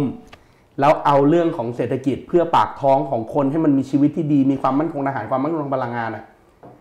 มันจะมีฝ่ายพยายามเล่นการเมืองหรือเปล่าอ่าครับซึ่งอันนั้นเดี๋ยวเราค่อยคุยต่อ แต่ทั้งหมดเนี่ยครับถึงแม้มันจะมีวิธีคิดออกมาเป็นสองสำนักหรือสองแนวคิดแบบเนี้ยมัน confirm อย่างหนึ่งอื มมัน confirm ว่ากลไกสำคัญของโลกในระดับสากลเนี่ย มันล้มเหลวอืมกลไกของโลกระดับสากลที่มันล้มเหลว คือไอ้เรื่องที่เซเลนสกี้ควรจะพูดไอ้เรื่องที่คุณควรจะคุยเรื่องการเมืองความมั่นคงเนี่ย ในความเป็นจริงมันมีเวทีของมันอยู่แล้วครับเรียกเวทีสหประชาชาติ โดยเฉพาะการคุยกันในคณะมนตรีความมั่นคงถูกต้องไหมครับครับทำไมไม่ใช้เวทีที่มันดีไซน์มาเพื่อทำเรื่องนั้นทำหน้าที่ของมันล่ะอืม คำตอบก็คือเพราะมันใช้ไม่ได้ไง เพราะมันมีปัญหาไง เพราะมันครับไม่ได้มีสภาพบังคับ เพราะบางประเทศมันมีสิทธิยับยั้ง เพราะมันไม่ได้เป็น fair playing field อะไรเงี้ยนึกไหมฮะ level playing field อย่างเงี้ยเพราะฉะนั้นมันก็เลยทำให้ต้องมาใช้เวทีเศรษฐกิจอะคุยเรื่องความมั่นคงแทน เพราะฉะนั้นไม่ว่าจะเป็นแนวคิดหนึ่งหรือแนวคิดสองเนี่ย สิ่งที่มันล้มเหลวจริง ๆ ก็คือ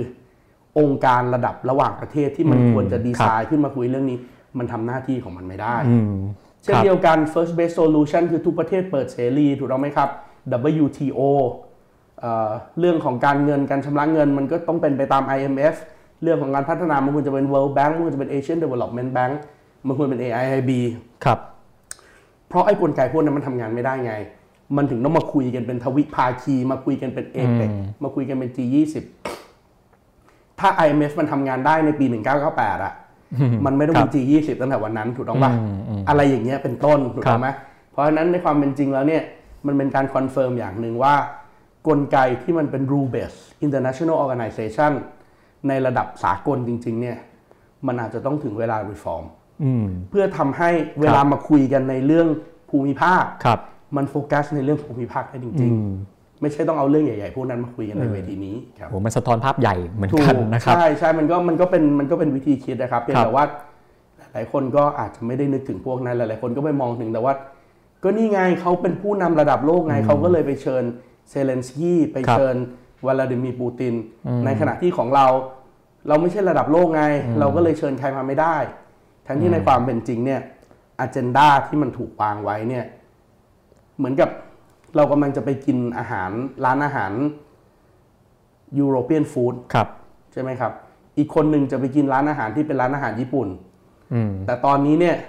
ทั้งสองคนดันเอาเรื่องแต่งรถมานั่งคุยกันในร้านอาหารแทนซึ่งมันคนละเรื่องหรือต้องว่าอืมอืมเออเออมันก็กลายเป็นเรื่องแบบนั้นอะครับอะทีนี้มามาดูที่เวทีที่คนไทยกำลังให้ความสนใจตอนนี้นะครับเอเปก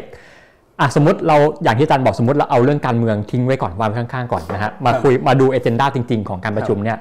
คือตอนนี้พูดถึงเอเปกหลายคนอาจจะไปโฟกัสที่อะไรนะเรื่องซอฟต์พาวเวอร์เรื่องปลากุเลาเรื่องอาหาร เรื่องชะลอมอะไรบ้างนะฮะลอยกระทงอะลอยกระทงนะครับ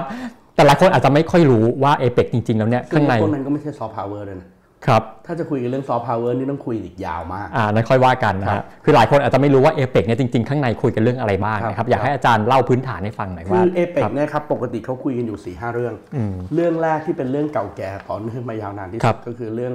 สิ่งอำนวยความสะดวกทางการค้าการลงทุนนะครับ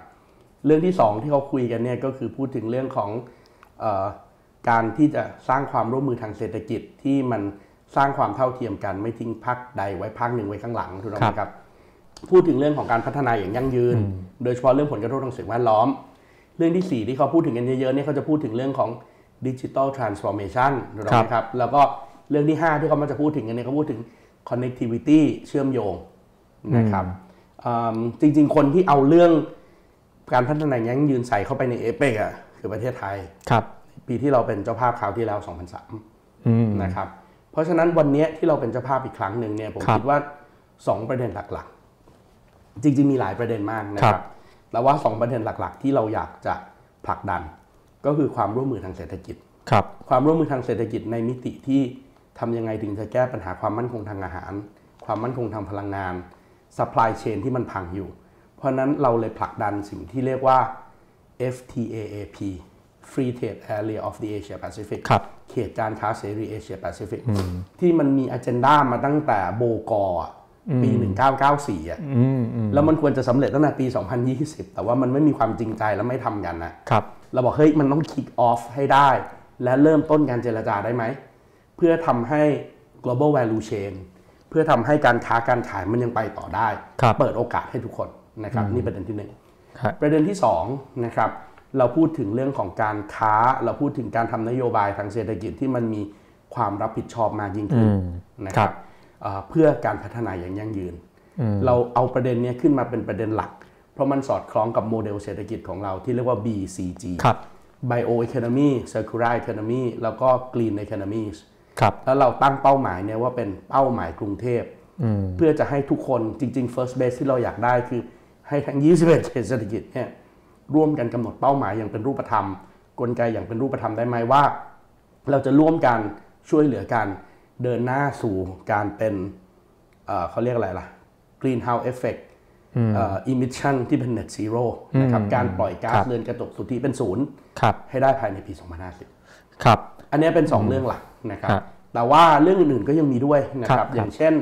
ในเรื่องของเศรษฐกิจ BCG เนี่ยนะครับเอ่อที่ปรึกษานะครับที่เรียกว่า APEC Business Advisory Council จากภาคเอกชน 63 หน่วยงานใน 21 เขตเศรษฐกิจเนี่ยก็คุยกันนะครับว่าเอ๊ะเรามาคุยกันเรื่องที่มันจะเสริมสร้างในเรื่องของ BCG ยังไงได้บ้าง อย่างเช่นเรื่อง Bio Economies ที่เน้นเรื่องของ Biodiversity อะเราจะพูดถึงเรื่องของ การสร้างระบบฐานข้อมูล การวาง position ให้ประเทศไทยเป็นจุดศูนย์กลางในเรื่องของความหลากหลายของเมล็ดพันธุ์พืชได้ไหมครับคุ้มครองพันธุ์พืชได้ไหมนะครับเพื่อทำให้การเกษตรของเรานี่มันยั่งยืนนะครับหรืออย่างในกรณีของเอ่อ circular economy สิ่งเงี้ยเราพูดถึงว่าเราระดมสรรพกำลังกันมาใช้พื้นที่ของประเทศไทยปลูกป่าเพิ่มขึ้น เพื่อให้ประเทศไทยเนี่ยได้คาร์บอนเครดิต แล้วก็เกิดผลดีต่อ เศรษฐกิจแล้วก็สิ่งแวดล้อมของทั้งโลกได้ไหมครับเกิดอุตสาหกรรมใหม่ในการที่จะพัฒนาเรื่องของเออสิ่งแวดล้อมก็ได้ เงินก็ได้อย่างเงี้ยได้ไหมนะครับ หรือว่าพูดถึงเรื่องของดิจิ t a ลทรานส์ฟอร์เมชันพูดถึงเรื่องของการส่งเสริมให้ micro small and medium size enterprises คือผู้ประกอบการขนาดจิ๋ว ขนาดเล็กขนาดกลาง สามารถจะเข้าเป็นส่วนหนึ่งใน global value chain ช่วยเขาเข้าถึงตลาด ถึงวัตถุดิบ ถึงเงินได้ไหม เรื่องพวกนี้ก็เป็นเรื่องที่เราผลักดัน แล้วตัว a b a c ก็ไปผลักดันต่อผ่าน CEO Summit ไปผลักดันต่อเวลาที่นักธุรกิจได้เจอกับผู้นำ 21 เขตเศรษฐกิจครับเรื่องพวกนี้ก็จะเป็นเลก a ซีที่ประเทศไทยเราจะได้ประโยชน์ในระยะยาวครับครับอะอาจารย์พูดทิ้งท้ายมาแล้วนะฮะประเทศไทยได้ประโยชน์ระยะยาวเนี่ยครับอันนี้ทุกคนถามแน่ๆว่าการที่ประเทศไทยเราเป็นเจ้าภาพนะครับอ่าแล้วก็เราเข้าร่วมอ่าในเอเปกเนี่ยประโยชน์ที่เราได้อือฮึมันคืออะไร ครับเอ่อประโยชน์ที่เราได้ทันทีครับนะครับ ก็คือเราไม่ได้เพิ่งเป็นเจ้าภาพเอเปกอืมเราเป็นเจ้าภาพเอเปกมาตั้งแต่เดือนมกราคมครับ เพราะฉะนั้นตลอด 11 เดือนที่ผ่านมาเนี่ยมีการประชุมเอเปกไปแล้ว 14เอ่อรวมเดือนนี้ด้วย 14 cluster บาง cluster 3 วัน บาง cluster 2 สัปดาห์ ในแต่ละ cluster เนี่ยมีการประชุมหลายอย่างครับมีการประชุมตั้งแต่ระดับรัฐมนตรี ระดับ senior officer ก็คือ ปลัดกระทรวงครับอธิบดีใช่ไหมครับ ลงมาถึงคณะทำงาน แล้วก็ยังมีการประชุมของภาคเอกชนด้วย เพราะฉะนั้นในการประชุมที่เกิดขึ้นตลอดทั้งปี มันกระจายตัวอยู่ทั้งในกรุงเทพ ในภูเก็ต ในขอนแก่น ในเชียงใหม่ ในหลากหลายจังหวัดและในออนไลน์ครับลองนึกภาพดูว่ากองทัพของคนที่มาประชุมอะแต่ละประชุมเนี่ยโอ้โหคณะทำงานรวมผลทำงานด้วยเนี่ย เขามากินมาใช้อืมมาถ่ายรูปลงโซเชียลมีเดียครับเราจัดอาหารที่ดีที่สุด เราจัดบริการนวดบริการโรงแรม บริการรับส่งที่ดีที่สุด เราจัดท่องเที่ยวที่ดีที่สุดให้เขา เวลาระดับรัฐมนตรีมาเนี่ยมากับกองทัพสื่อ เพราะฉะนั้นเนี่ยเอ่อเรื่องของการประชาสัมพันธ์ในเรื่องของการท่องเที่ยวเนี่ยของที่ระลึกที่ดีที่สุดอย่างเงี้ยมันถูกแพร่ออกไปโดยเราไม่ต้องเสียเงินในการโปรโมทนะครับครับ ปกติเล่นงานท่องเที่ยวแบบเนี้ยปีหนึ่งเราใช้เงินเยอะมากในการโปรโมทแต่เรื่องเนี้ยฟรีหมดครับถูกต้องไหมครับครับแล้วฟรีหมดเท่านั้นไม่พอเงินได้ที่เกิดขึ้นเนี่ยมันไปตกถึงมือประชาชนจริงๆถูกต้องปะครับเพราะลองนึกภาพดูว่าเราใช้ปลากุเลาอืมเราใช้กะทิอืมเราใช้เอ่อจิ้งหรีดครับมันมาจากประชาชนน่ะเพราะฉะนั้นเงินพวกนี้มันไหลเข้าไป และยิ่งพอมาถึงการประชุมสุดยอดผู้นำเนี่ย วันนี้ไม่ต้องไปหาโรงแรมในกรุงเทพนะครับครับเต็มหมดแล้วอืมโดยเฉพาะโรงแรมริมฝั่งแม่น้ำเจ้าพระยาทั้งหมดเนี่ยขายในราคาแร็กเลทนะครับราคาสูงที่สุดครับ จีนคณะของสีจิ้นผิน 700 คน ไม่ใช่แค่เฉพาะสีจิ้นผิน แต่มากับ CEO อีกร้อยกว่าคนคณะทำงานรวมทั้งหมด 700 คนลองนึกภาพดูว่าบริษัทจีนร้อยกว่าบริษัท จะมาเห็นโอกาสการค้าการลงทุนในประเทศไทย คนที่ไม่ได้อยู่ในเอเปกแต่เราเชิญมาเป็นแขกอย่างเช่นโมฮัมหมัดบินซามานอืมของซาอุดิอาระเบียครับคณะเขาพันสองร้อยกว่าคนอืมอืมเอ่ออเมริกา 400 กว่าคนครับ นี่ยังไม่รวมกองทัพนักข่าวอีกหลักพันนะครับ เพราะฉะนั้นลองนึกภาพดูว่ากิจกรรมตลอดที่เกิดขึ้นเนี่ย มันเป็นโมเมนตัมที่ก่อตัว มาตั้งแต่พนมเปญบาหลี แล้วก็กรุงเทพ มันก็จะมา peak ที่กรุงเทพครับ แล้วตัดจบนะครับ หลังจาก การประชุมเอเปกปีนี้จะไม่มีการประชุมอะไรระดับนานาชาติอีกแล้ว เพราะธันวาคมเข้าสู่ช่วง holiday อ่าเพราะฉะนั้นครับเราก็จะจบปีโดยที่ประเทศไทยเราเนี่ยได้นำเสนอสิ่งที่เราอยากนำเสนอ ซึ่งหลาย ๆ คนอาจจะเรียกว่าซอฟต์พาวเวอร์นะครับแต่ว่าการนำเสนอเรื่องแบบเนี้ยมันก็จะมี Impact ในเรื่องของในเรื่องของเศรษฐกิจต่อไปครับ ครับ อันนี้ผลประโยชน์ระยะสั้น ระยะสั้นฮระยะยาวเนี่ยครับ ถ้าให้สรุป เป็นข้อๆอย่างนี้นน่าจะมีอะไรบ้างครับ ที่ก็ไทยจะได้รับประโยชน์ แน่นอนนะครับว่าเอิ่ม FTA ครับถ้ามันเกิดขึ้นในระยะยาวได้ มันจะเป็นประโยชน์กับทุกคน เพราะว่าการเข้าสู่ global value chain ได้เนี่ยมันเกิดการเจริญเติบโตทางเศรษฐกิจ มันส่งเสริมการจ้างงาน และมันลดความยากจน ผมว่า 3 ข้อนี้เราอยากได้ที่สุดครับถูกต้องไหมครับ อันต่อมาก็คือเราพูดถึงเรื่องของการ repositioning ให้ ทุกเขตเศรษฐกิจเนี่ยยอมรับในหลักการ B C แล้วก็ G ครับ B คืออะไร B คือ bioeconomies ครับ เราเสริมจุดแข็งของเรา โดยใช้ความหลากหลายให้มันมีให้มันเป็นเสริมจุดแข็ง อย่างเช่นเรามีความหลากหลายทางวัฒนธรรมครับเรามีความหลากหลายทางชีวภาพ เรามีความหลากหลายทางชาติพันธุ์ เราพวกเนี้ยมาเสริมเป็นธุรกิจชีวเคมีได้ไหมครับมาเป็นพลังงานทางเลือกได้ไหม ใส่ความคิดสร้างสรรค์ขึ้นไป กลายเป็นอุตสาหกรรมท่องเที่ยวแนวใหม่ กลายเป็นอาหารแนวใหม่ได้ไหม เพราะฉะนั้น B คือตัวที่เสริมจุดแข็งให้แข็งขึ้น ในขณะเดียวกันจุดอ่อนของเราคือ อะไรก็ตามที่เราผลิตได้ที่ผ่านมาเนี่ยเราใช้ของเปลืองมาก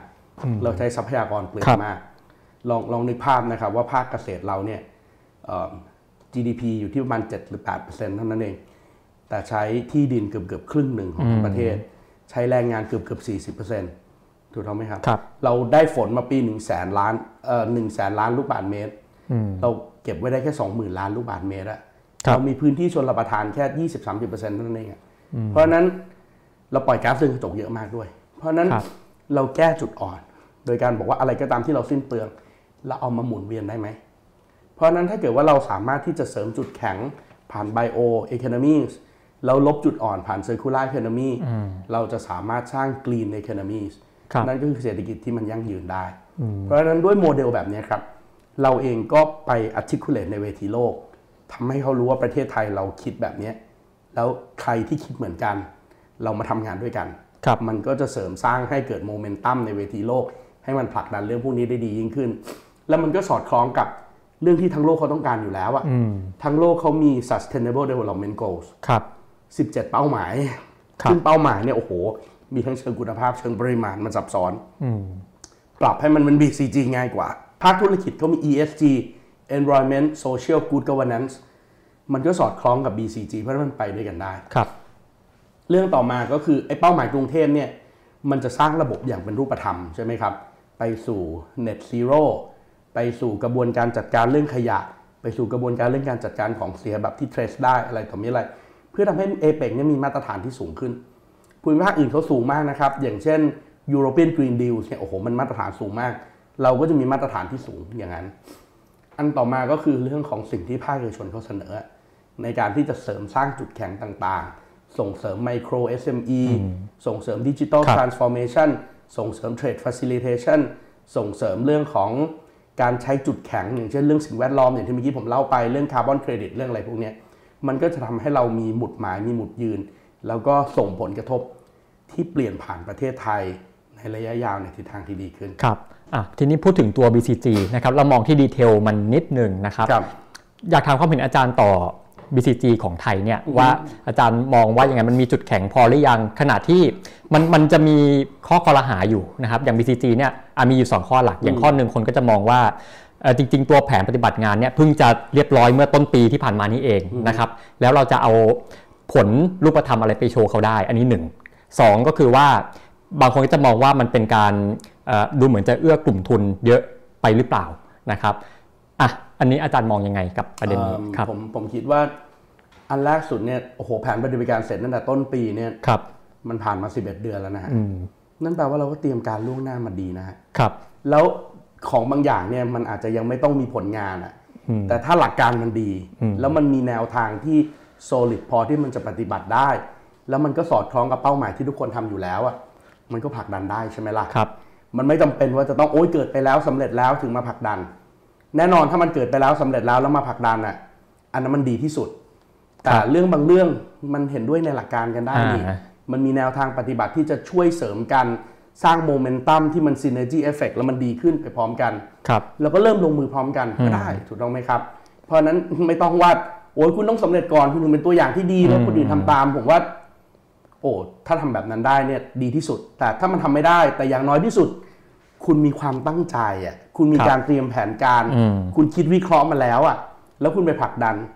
ครับก็ก็ดีกว่าไม่ทำเปล่าวะอืมประเด็นแรกถูกครัต้อบงไหมครับอ่าประเด็นต่อมาผมคิดว่าไอ้วิธีคิดแบบเมื่อกี้นี้เนี่ยเขาเรียก ad hominem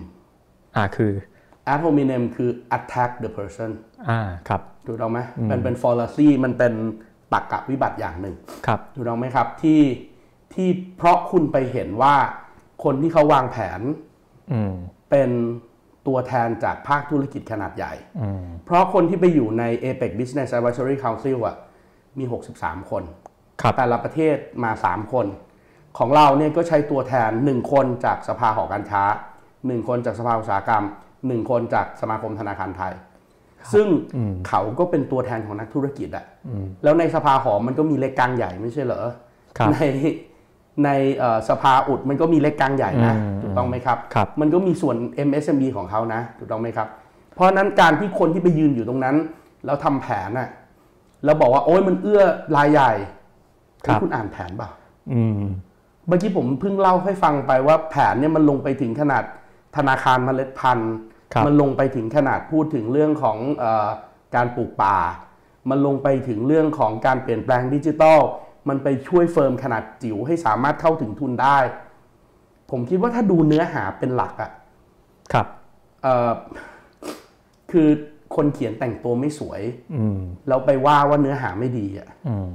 ไม่ถูกนะครับ ถูกต้องไหมครับ มันเป็น ad hominem มันเป็นมันเป็นตรรกะวิบัติอย่างหนึ่ง ซึ่ง หลาย ๆ ครั้งเนี่ยบางทีตรรกะแบบเนี้ยถูกเอามาใช้ เพื่อที่จะ attack บางเรื่อง เพราะเราอาจจะเพียงแค่ไม่พอใจหน่วยงานที่เขาทำถูกต้องไหมโดยครับที่เราไม่ได้ไปดูว่าไอ้หน่วยงานที่เขาทำอะผลงานมันออกมาดีหรือไม่ดี เพราะฉะนั้นผมคิดว่าเรามาประเมินกันที่เนื้อหาดีกว่า ถ้ามาประเมินกันที่เนื้อหาเนี่ยผมคิดว่า โอ้ถึงจุดนี้นะ ที่เรากำลังจะมีการประชุมพรุ่งนี้แล้วเนี่ยอืมมันผ่านคณะทำงานในระดับ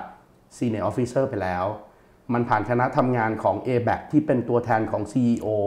มันผ่านคณะทำงานระดับรัฐมนตรีมาแล้วในหลาย ๆ เรื่องอะถ้ามันไม่ดีจริง แล้วเขาจะรับกันทำไม ครับถูกต้องไหมครับครับตอนนี้ทุกคนเห็นด้วยในหลักการหมดแล้วอะครับเพราะฉะนั้นเอาเข้าจริงๆอย่าอย่า ad hominem ครับไม่ดีครับครับอะทีนี้พูดถึงตัว agenda หลักของ APEC ไปแล้วนะฮะก็คือเรื่องเศรษฐกิจ BCG อะไรต่างๆเนี่ย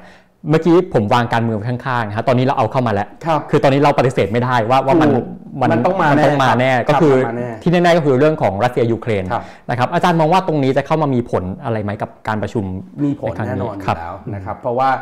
เอ่อจากการประชุมที่ผ่านมาเราก็เห็นนะว่าบางประเทศก็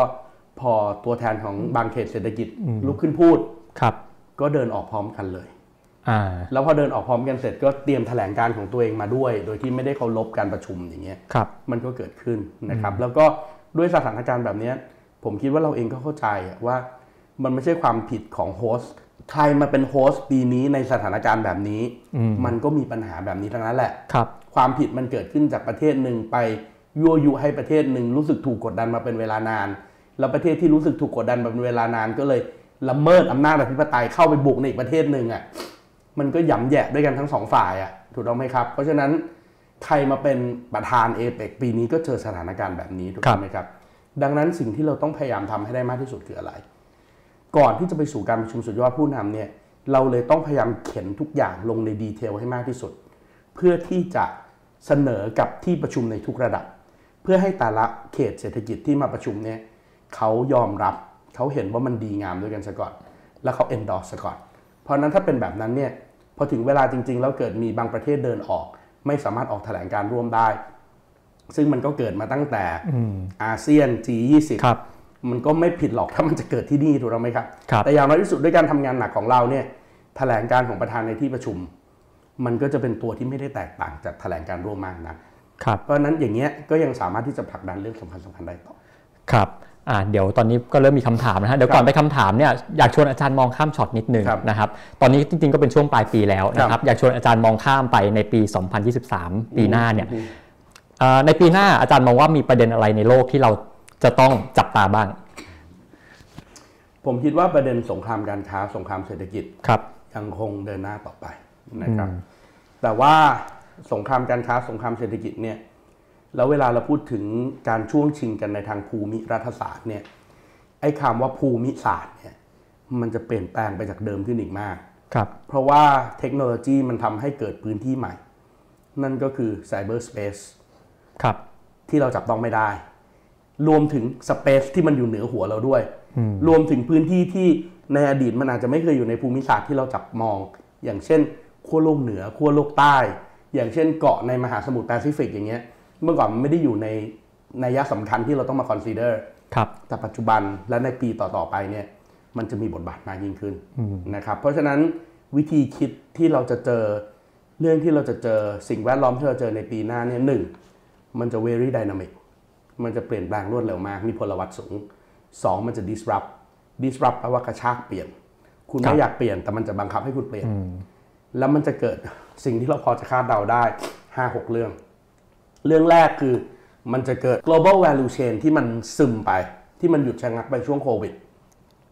แล้วเราเคยคาดการณ์ว่ามันน่าจะฟื้นตัวได้เต็มที่ปี 2023 มันคงยังไม่ฟื้นตัวเต็มที่ มันคงจะซึมยาว ครับ อย่างที่สอง global value chain มันคงแตกตัว มันคงไม่เป็น global แต่มันน่าจะเป็น regional value chain ขนาดใหญ่ บล็อกหนึ่งของโลกตะวันตก อีกบล็อกหนึ่งของจีน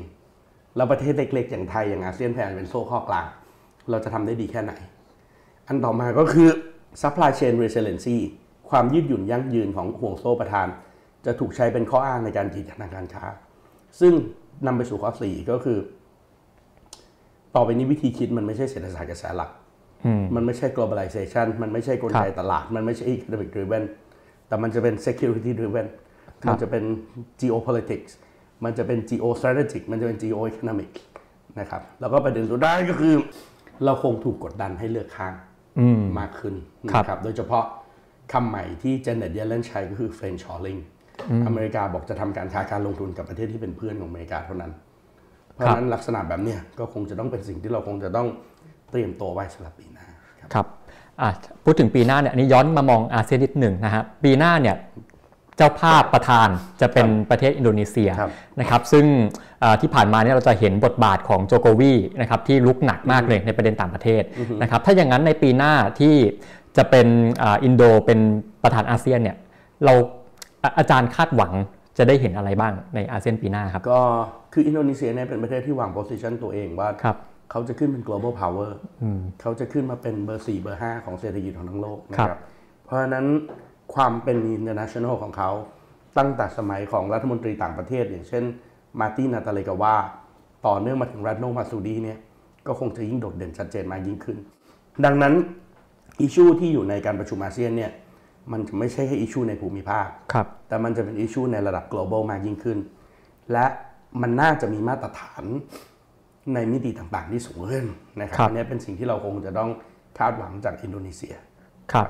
อ่าอย่างถ้าเจาะนิดนึงเป็นเรื่องของพม่าที่มันยังไม่จบสิ้นเนี่ยครับนะครับอันนี้ผมผมย้อนไปนิดนึงตอนอย่างตอนต้นปีอาจารย์เคยเขียนบทความกับปันโอวันว่า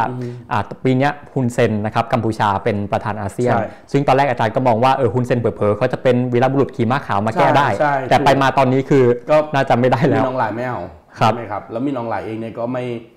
คือผมคิดว่าคุณเซนเองก็ผิดครับหวังเรื่องนี้มากนะครับครับแล้วถ้าเป็นโจโกวีในปีหน้าอย่างนี้ยอาจารย์หวังไหมฮะ คือสำหรับผมเนี่ยผมยังมองว่าสิ่งที่สิ่งที่ผู้นำหลาย ๆ คนครับสิ่งที่หลาย ๆ ฝ่ายขอจากพม่า ในการที่จะบอกให้ทุกอย่างกลับไปเหมือนก่อนการรัฐประหารน่ะอืมมันเป็นสิ่งที่กองทัพเขารับไม่ได้ครับ เพราะฉะนั้นถ้ากองทัพเขารับไม่ได้เขาก็ปฏิเสธอะเพราะฉะนั้นถ้าเกิครัดบมันปฏิเสธกันแบบนี้มันก็ไม่ move on อะอืมมันก็ไปต่อไม่ได้ แล้วมันครับก็จะกลับไปสู่ประเด็นแรก ๆ ที่เราคุยกันนะว่า ปัญหาพม่ามันก็จะเป็นปัญหาของทางภูมิภาคครับ เพราะฉะนั้นผมยังเชื่ออยู่ว่าในที่สุดเนี่ยทางออกที่ดีที่สุดคือมันอาจจะต้องพูดถึงการ compromise อืมซึ่งแน่นอนเราเองอะไม่ชอบหรอก compromise เพราะว่ามันเท่ากับคนผิดคนเลวอะได้รับการให้อภัยอะครับ แต่ว่าถ้าปล่อยให้เป็นแบบนี้ไปเรื่อยๆอะคนพม่าเองเป็นยังไงอะครับ ประเทศเขาเป็นยังไงอะทางภูมิภาคเป็นยังไง บางทีเราเองอาจจะต้องยอมคุยกับคนที่เราไม่ชอบ เราเองอาจจะต้องยอมผ่อนปลนกับสิ่งที่เราไม่ชอบ แต่เพื่อเดินหน้าต่อไปได้อะผมครับคิดว่ามันอาจจะต้องไปเวนั้นครับสำหรับผมอะนะครับครับ เหมือนกับสมัยก่อน1980 1990ก็ไม่มีใครอยากคุยกับคุณเซนนักหรอกอืมคุณเซนเองก็เขมรแดงแปลพักอะครับแล้วก็ไปเป็นเอเจนต์ของเวียดนามด้วยซ้ำอะแต่ถึงจุดหนึ่งถ้าเขาสามารถที่จะตอบโจทย์ความต้องการในประเทศเขาได้ แล้วมันทำให้คุณภาพของคนในประเทศชีวิตของคนกัมพูชามันดีขึ้นน่ะครับสหประชาชาติอะทุกคนก็ต้องยอมคุยกับคุณเซนอะแล้วเราก็คุยกับคุณเซนมา40ปีแล้วอะเพราะฉะนั้น เอาเข้าจริงๆบางทีมันก็ ไม่อยากแต่มันคือมีสภาพบังคับอะประเทศไทยเองเราก็เจอสภาพนี้บ่อยครับๆครับ ครับผมครับอ่าเดี๋ยวพอจะเข้าใจเนอะครับ เข้าใจครับ ครับครับตอนนี้มีคำถามจากทางบ้านอยู่ 4คำถามนะครับอ่า เดี๋ยวไปดูคำถามแรกกันก่อนนะครับอ่าในช่วงเวลานี้ดูเหมือนว่าวาระโลกจะอยู่ที่ความตึงเครียดทางภูมิรัฐศาสตร์เป็นหลักนะครับ อีกทั้งยังตกอยู่ในยุคของ deglobalization ที่นำมาสู่การตั้งคำถามว่าเอเปกกำลังลดความสำคัญลงเรื่อยๆ อีกทั้งยังมีความตกลงทางการค้าในกรอบพหุภาคีอื่นๆ ที่มีการลงนามเกิดขึ้นมามากมายครับถ้าอย่างนั้นแล้วเวทีเอเปกจะต้องปรับตัวให้ตอบโจทย์ต่อยุคสมัย และบริบทโลกที่เปลี่ยนไปยังไง อันนี้คำถามนี้ก็คือหมายถึงว่าตอนนี้อ่าเรามีเอเปกอยู่ก็จริง แต่ว่าเรามีความตกลงคือในการค้าอื่นๆ มากมายอย่าง CPTPP มี RCEP มีอะไรอีกเยอะแยะเนี่ยแล้วเอเปกตอนเนี้ยจะยังสำคัญอยู่ไหมหรือว่าจะต้องปรับตัวยังไงคือผมคิดครับว่าความสำคัญของเอเปกก็อย่างที่บอกครับว่ามันไม่ใช่เวทีที่มีคอมมิชเมนต์ครับแต่มันเป็นเวทีที่ทำให้ผู้นำได้มาเจอกัน แล้วประเด็นที่ป้อนเข้ามา มันมาจากภาคเอกชน เพราะฉะนั้น มันก็จะเปลี่ยนแปลงให้ทันกับสถานการณ์ได้อยู่ตลอดครับแล้วถ้าเกิดว่าประเด็นที่มันดึงเข้ามามันแหลมคมพอแล้วครับผู้นำยอมรับ มันก็จะเกิดการผลักดันต่อไปนะครับ เพียงแต่ว่าแน่นอนว่าในเอเปกเองอะมันก็มีประเด็นเยอะลองนึกภาพดูว่าไอ้คำว่าเขตเศรษฐกิจเองมันคงเป็นประเด็นตั้งแต่ต้นอยู่แล้วอะอืมครับถูกต้องไหมครับ ว่าเอ๊ะฮ่องกงไต้หวันจีนมันเป็นยังไงอะไรอย่างเงี้ยเพราะฉะนั้นเราเองก็คงจะต้องรักษาบรรยากาศเอเปกแบบนี้ ที่ เป็นเวทีที่ไม่ได้มีสภาพบังคับ แต่ทำให้ทุกคนมาเจอกัน แล้วสร้างสรรค์อะไรสักอย่างหนึ่งให้ได้นะครับครับแล้วก็ผมยังเชื่อว่าจริงๆแล้วหลักการของเอเปกตั้งแต่ต้นเนี่ยที่บอกว่าเอาเรื่องการเมืองออกไว้ข้างนอกเราคุยกันเรื่องเศรษฐกิจเพื่อผลประโยชน์ทางด้านเศรษฐกิจเนี่ยครับเพื่อให้ปากท้องของคนเนี่ยมันมันน่าจะต้องเป็นหลักการที่เรายึดไว้ครับเพื่อที่ทำให้ประเด็นที่มันแหลมคมและทันสมัยพวกนั้นน่ะมันเป็นประโยชน์กับคนเอเปกจริง ๆ ครับครับอะคำถามที่ 2 เลยครับ มีอะไรที่ต้องระวังในการผลักดันการพัฒนาภายใต้โมเดล BCG Economy ต่อไปบ้างในอนาคตครับอืมคือคือโดยโดยเนื้อหาของมันเนี่ยนะครับ ผมคิดว่าประเด็นที่ต้องผลักดันต่อไปก็คือ ประเทศไทยเราอะผลักดันเรื่องนี้ในเวทีโลกไปแล้วอะแล้วถึงเวลาเราต้องทำต่อนะเว้ยอืมต้องทำต่อ ผมกลัวเรื่องความไม่ต่อเนื่องครับของนโยบายของประเทศไทยเราอ๋เอองอะ ที่เราผลักดันของดีๆ ไปแล้วอะครับแล้วถึงเวลาเราดันไม่ทำต่ออ่าเพราะเราครับเปลี่ยนผู้นำเราเปลี่ยนนโยบายเราครับอยากจะมีโมเดลใหม่อะไรเงี้ยคือจริงๆแล้ว ถ้าเรายึดโมเดลไหนสักโมเดลหนึ่งที่เราคิดวิเคราะห์มาอย่างดีแล้วอะทำให้มันสุดครับครับ แล้วถ้าจะมีอะไรมามาต่อยอด แต่ไม่ใช่ลื้อของเก่าทิ้งเอาของใหม่ใส่โดยที่ของเก่าเองก็ยังทำไม่เสร็จ ครับวิเคราะห์ความต่อเนื่องนโยบายเนี่ยฮะน่าสำคัญที่สุดครับแล้วยิ่งปีหน้าจะมีการเลือกตั้งด้วยนะครับจริงก็เหรออ่าไม่รู้ ถ้าถ้าเป็นไปตามแผนนะคแผรับนไทยอะนั่นนั่นน่ะสินั่นน่ะดิครับเอออ่าอะไรก็ไม่แน่นอนอะนะครับใช่ครับครับครับอะคำถามที่3นะครับอะประเมินการใช้ซอฟต์พาวเวอร์ของไทยยังไงในระยะในระยะที่ผ่านมานะครับ มีอะไรที่ทำให้ดีกว่านี้ได้อีก กับ มองกลยุทธ์การใช้นวลนะครับ นวลก็คือน้องแมวของกระทรวงต่างประเทศเป็นซอฟต์พาวเวอร์ว่ายังไงบ้างนะครับ ก็ผมคิดว่าอย่างแรกสุดเราต้องเข้าใจความว่าซอฟต์พาวเวอร์ก่อนมันแปลว่าอะไรครับนะครับเอิ่มตอนนี้เราสับสนระหว่างคำว่าซอฟต์พาวเวอร์กับคำว่าความภาคภูมิใจของชาติ เรามี national prestige เรามีความภาคภูมิใจของชาติ แล้วเราก็อยากที่จะนำเสนอความภาคภูมิใจของชาติเรา จะเป็นแมวสีสว่างจะเป็นปลากุเลาเค็ม จะเป็นครับอะไรก็ตามเนี่ยนะครับเอ่อกระทงไทยอย่างเงี้ยข้าวเหนียวมะม่วงเอ่อครับมันเป็นความภาคภูมิใจของชาติ แต่เรานำเสนอโดยที่เราไม่ได้มียุทธศาสตร์ โดยที่เราไม่ได้กำหนดเป้าหมายอย่างชัดเจนนะว่า segment ของตลาด มีตลาดมันใหญ่เกิน เราไม่ได้มีทรัพยากรเยอะขนาดนั้น เพราะฉะนั้นเราต้อง segment ให้ดีว่า หยิบชิ้นไหนมาเป็นกลุ่มเป้าหมายครับ แล้วเมื่อเราได้กลุ่มเป้าหมายเนี่ย เราจะรู้ได้ว่าเขาอยากกินอะไร เขาอยากใช้อะไร insight อยู่ตรงไหน intelligence อยู่ตรงไหน แล้วสิ่งที่มันสำคัญมากกว่าก็คือ เมื่อเรานำเสนอสิ่งที่เราอยากจะขายออกไปเนี่ย เรามีเป้าหมายชัดเจนไหมว่า เมื่อคุณมี power อืมคุณจะใช้ power ไปทำอะไรครับ อย่างเช่นอะสมมุตินะครับเอ่อเกาหลีอย่างเงี้ยเขามีเป้าหมายชัดเจนถูกต้องไหมอืมอย่าครังบเช่นเขาสร้างแจ็คสันหวังเข้ามาอืม แจ็คสันหวังเป็นคนฮ่องกงที่ prefer จีนอืมเพราะฉะนั้นแจ็คสันหวังเป็นความภาคภูมิใจของจีน เป็นความภาคภูมิใจของฮ่องกงแต่เป็นซอฟต์พาวเวอร์ของเกาหลีครับ เพราะฉะนั้นยิ่งแจ็คสันหวังทำอะไรแล้วคนชื่นชอบมากขึ้นเท่าไหร่ค่ายเพลงเกาหลีก็ขายผลิตภัณฑ์ได้มากขึ้นเท่านั้นครับอืมเพราะฉะนั้นการวางยุทธศาสตร์นะครับว่าถ้าเรานำเสนอเรื่องนี้ออกไป ตรงกับ จริตของเขา ตรงกับ intelligence ของเขา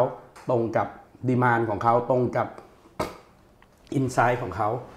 แล้วทำให้เขาต้องการในสิ่งที่เราอยากให้เขาต้องการได้คำถามคือเราต้องการให้เขาทำอะไร เราต้องการให้เขากลับมาเที่ยวเมืองไทยอืมเราต้องการให้เขาซื้อของไทย เราต้องการให้เขาทำอะไร ครับ สมมุติคุณโปรโมทปลากุเลาเค็มอืมกินแล้วอร่อย แล้วคุณบอกช่องทางซื้อเขาปะอ่า ครับ เขาแค่รู้จักว่ามีปลากุเลาตากใบแต่เขาไม่รู้จะซื้อทางไหนครับอย่างเงี้ย soft แต่ไม่ใช่ฮะ power ครับอืมอย่างปากุเราก็เพิ่งมารู้ตอนมีประเด็นเกิดขึ้นนะครับว่ามาจากร้านไหน เพราะฉะนั้นเอ่อผมคิดว่าอย่าสับสนครับ การนำเสนอความภาคภูมิใจของชาติเป็นเรื่องดี แต่ถ้าจะให้ใช้ และทำให้เกิดซอฟต์พาวเวอร์จริง ๆ มันต้องมีการวางยุทธศาสตร์ มันต้องมีความต่อเนื่อง มันต้องมีงบประมาณ มันต้องมีการกำหนดกลุ่มเป้าหมายอย่างชัดเจน และมันต้องกำหนดด้วยว่าเมื่อเรามี power เราจะใช้ power ของเราไปทำอะไร ครับ ครับ ครับอะคำถามที่4นะฮะน่าจะสุดท้ายแล้วไหมครับ ครับคำถามสุดท้ายอาจารย์ฝึกฝนและมองโลกแบบนักเศรษฐศาสตร์มาก่อน การเปลี่ยนมาใช้แว่นตาภูมิรัฐศาสตร์ทำให้เห็นอะไรที่เศรษฐศาสตร์มองไม่เห็นบ้างนะครับ และเวลาที่แว่นตาสองแบบนี้ให้มุมมองที่ขัดแย้งกัน อาจารย์เลือกอย่างไรว่ามุมมองไหนจริงกว่าเอิ่มคือผมคิดว่า เวลาเราพูดถึงภูมิรัฐศาสตร์เนี่ยผมผมคิดว่าเวลาผมมองเรื่องอะไรผมไม่ได้มองแค่เรื่องครับภูมิรัฐศาสตร์นะครับ แต่ว่า ผมเอาพื้นที่เป็นตัวตั้ง ผมเอาประเด็นเป็นตัวตั้ง แล้วผมพยายามจะมองเรื่องนั้นจาก multidisciplinary ครับจากสหสาขาวิชา เศรษฐศาสตร์เป็นแว่นหนึ่งภูมิรัฐศาสตร์เป็นแว่นหนึ่งนิติศาสตร์ กฎหมายระหว่างประเทศมันก็อาจจะสำคัญนะครับ วิทยาศาสตร์ นวัตกรรมมันก็สำคัญนะ มนุษยศาสตร์สังคมศาสตร์มันก็สำคัญนะ ประวัติศาสตร์มันก็สำคัญนะอืมเพเพราะฉะนั้นเวลาเราดูเรื่องเรื่องหนึ่งดูพื้นที่พื้นที่หนึ่งดูอิชูอิชูหนึ่งเนี่ยพยายามดูให้ครบรอบด้านนะครับ แล้วเมื่อดูให้ครบรอบด้านนะเราจะเห็นว่าศาสตร์ต่างๆ ส่วนใหญ่อะมันล้วนแล้วแต่เกื้อกูลกันทั้งนั้นครับ เพียงแต่ว่ามันยากในการที่จะเรียนรู้ทุกเรื่องพร้อมกัน คุณมีเวลาในมหาวิทยาลัยแค่ 4 ปีอะคุณก็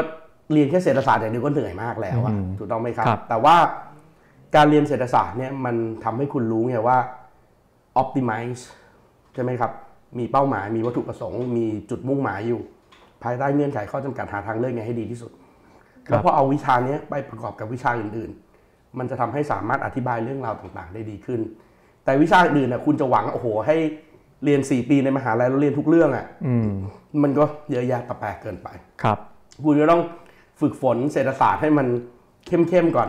ให้รู้ครับวิธีการเรียนก่อน แล้วเรียนเศรษฐศาสตร์จบอืมค่อยไปฝึกฝนเรียนรู้ด้วยตัวเองเพิ่มเติม ถ้าองค์ความรู้จากหลายๆศาสตร์ มานั่งมองเรื่องใดเรื่องหนึ่ง พื้นที่ใดพื้นที่หนึ่ง ประเด็นใดประเด็นหนึ่งเนี่ย มันจะทำให้คุณสามารถมองเรื่องนั้นได้ ครบถ้วนรอบด้านแล้วก็แหลมคมครัมาบกยิ่งขึ้นแล้วเอาเข้าจริงอะ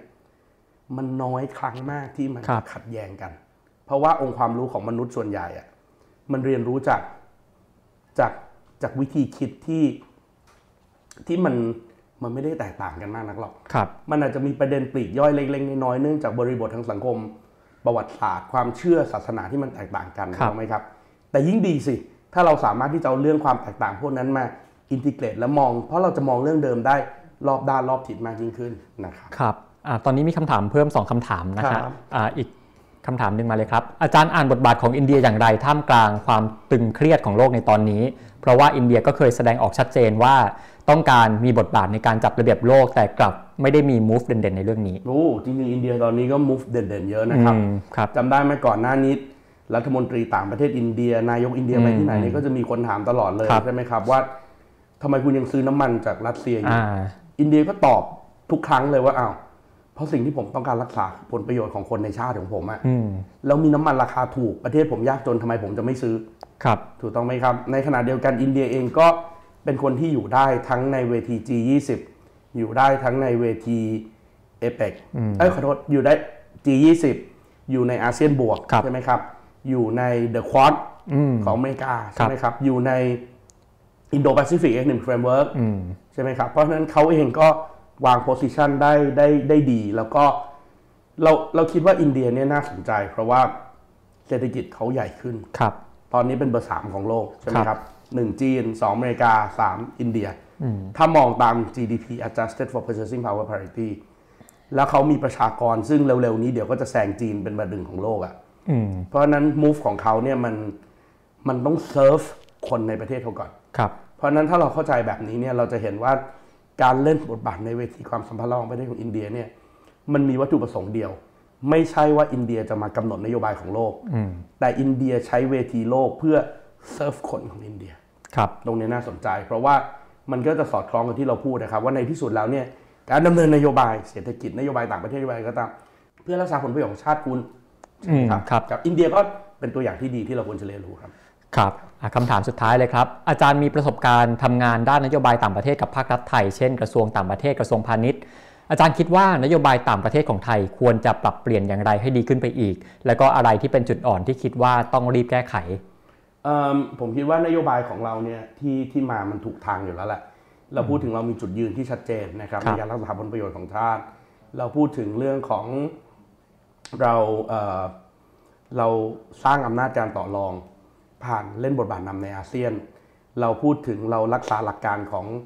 นานาชาติที่เขายอมรับกันในระดับครับสากล เราไม่เลือกข้างนะครับสามเรื่องเนี้ยผมคิดว่า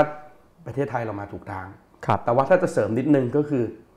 เราน่าจะต้องเล่นบทบาทเชิงรุกอืม proactive มากขึ้นครับกล้าตัดสินใจให้เร็วมากยิ่งขึ้น